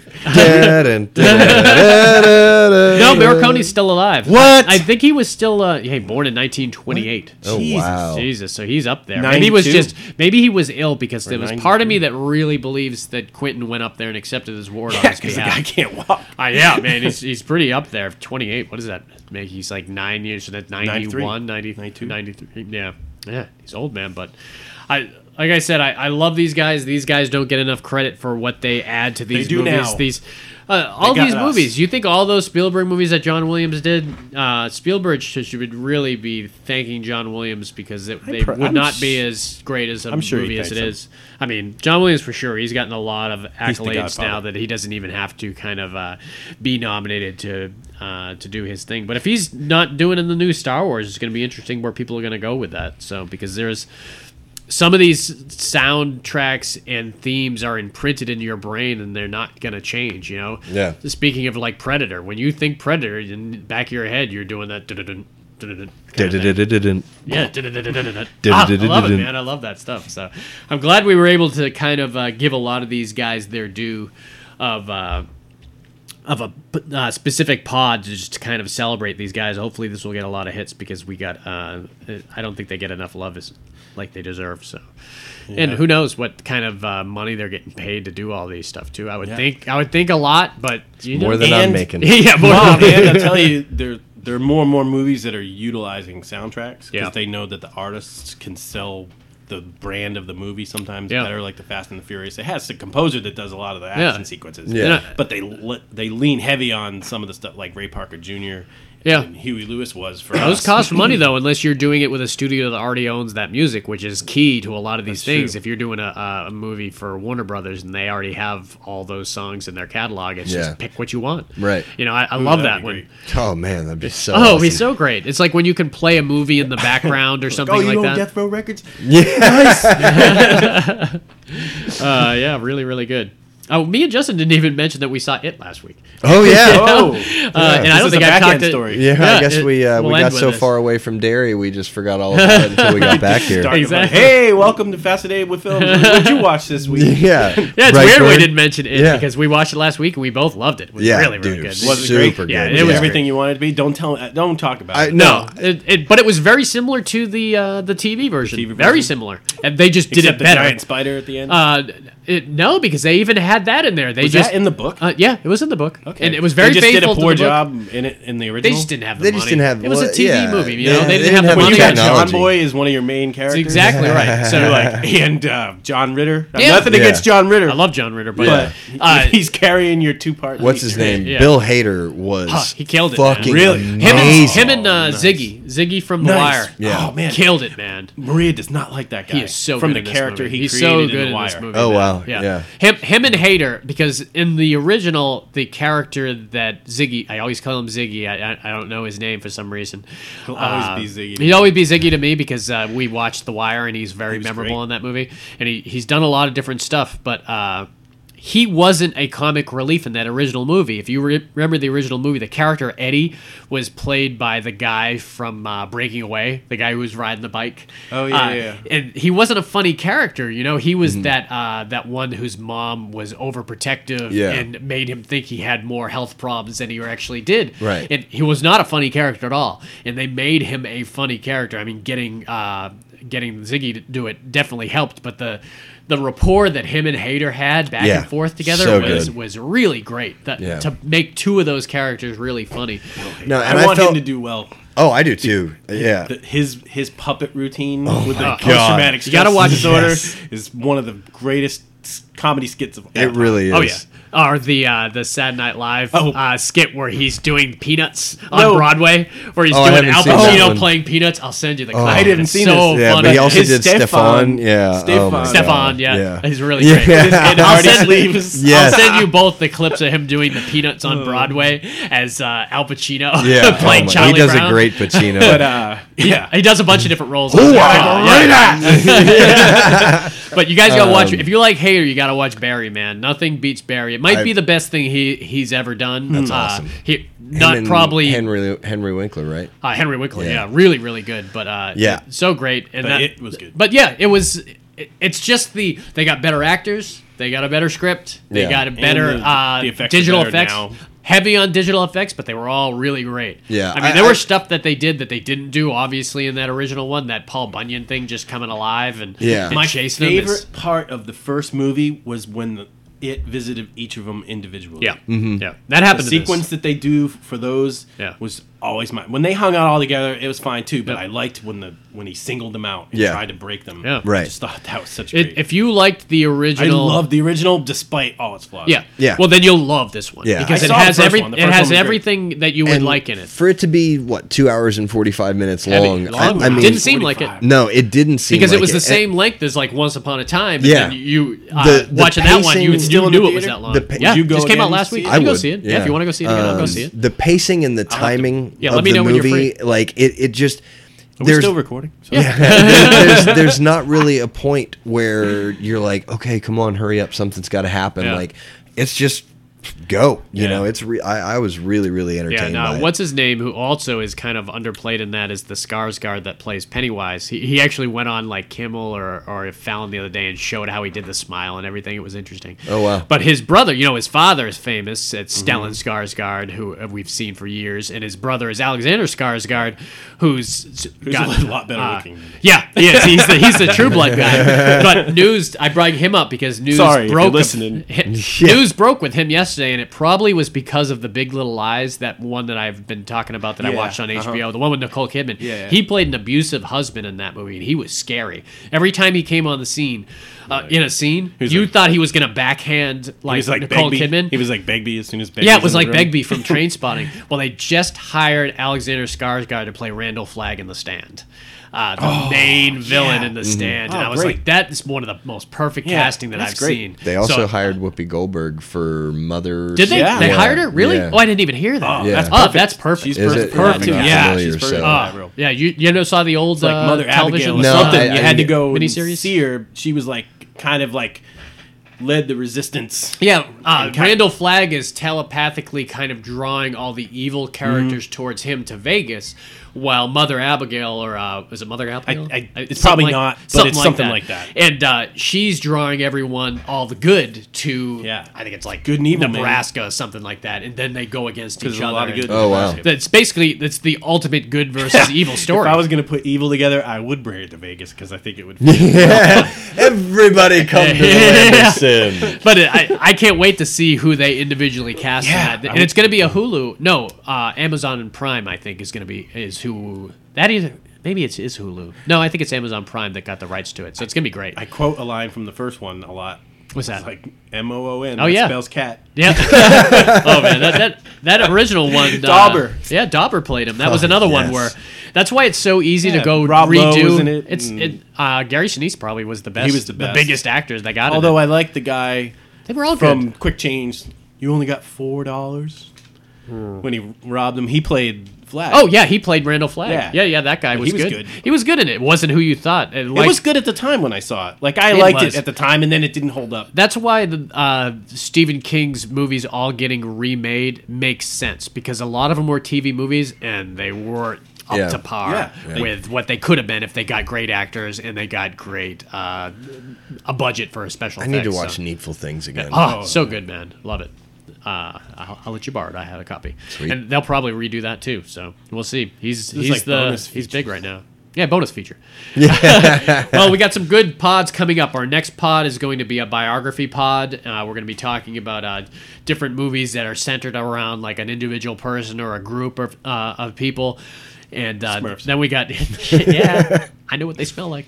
Uh, not, not the real ones, just the figures. well, that's what I meant before. We'd be like, "All right, Paul, you smell They Smurf. smell like Do you those see- Smurf berries. Do you see That's what I them? Do you, do you see them too? Yeah. I think they smell like rank wine, you know?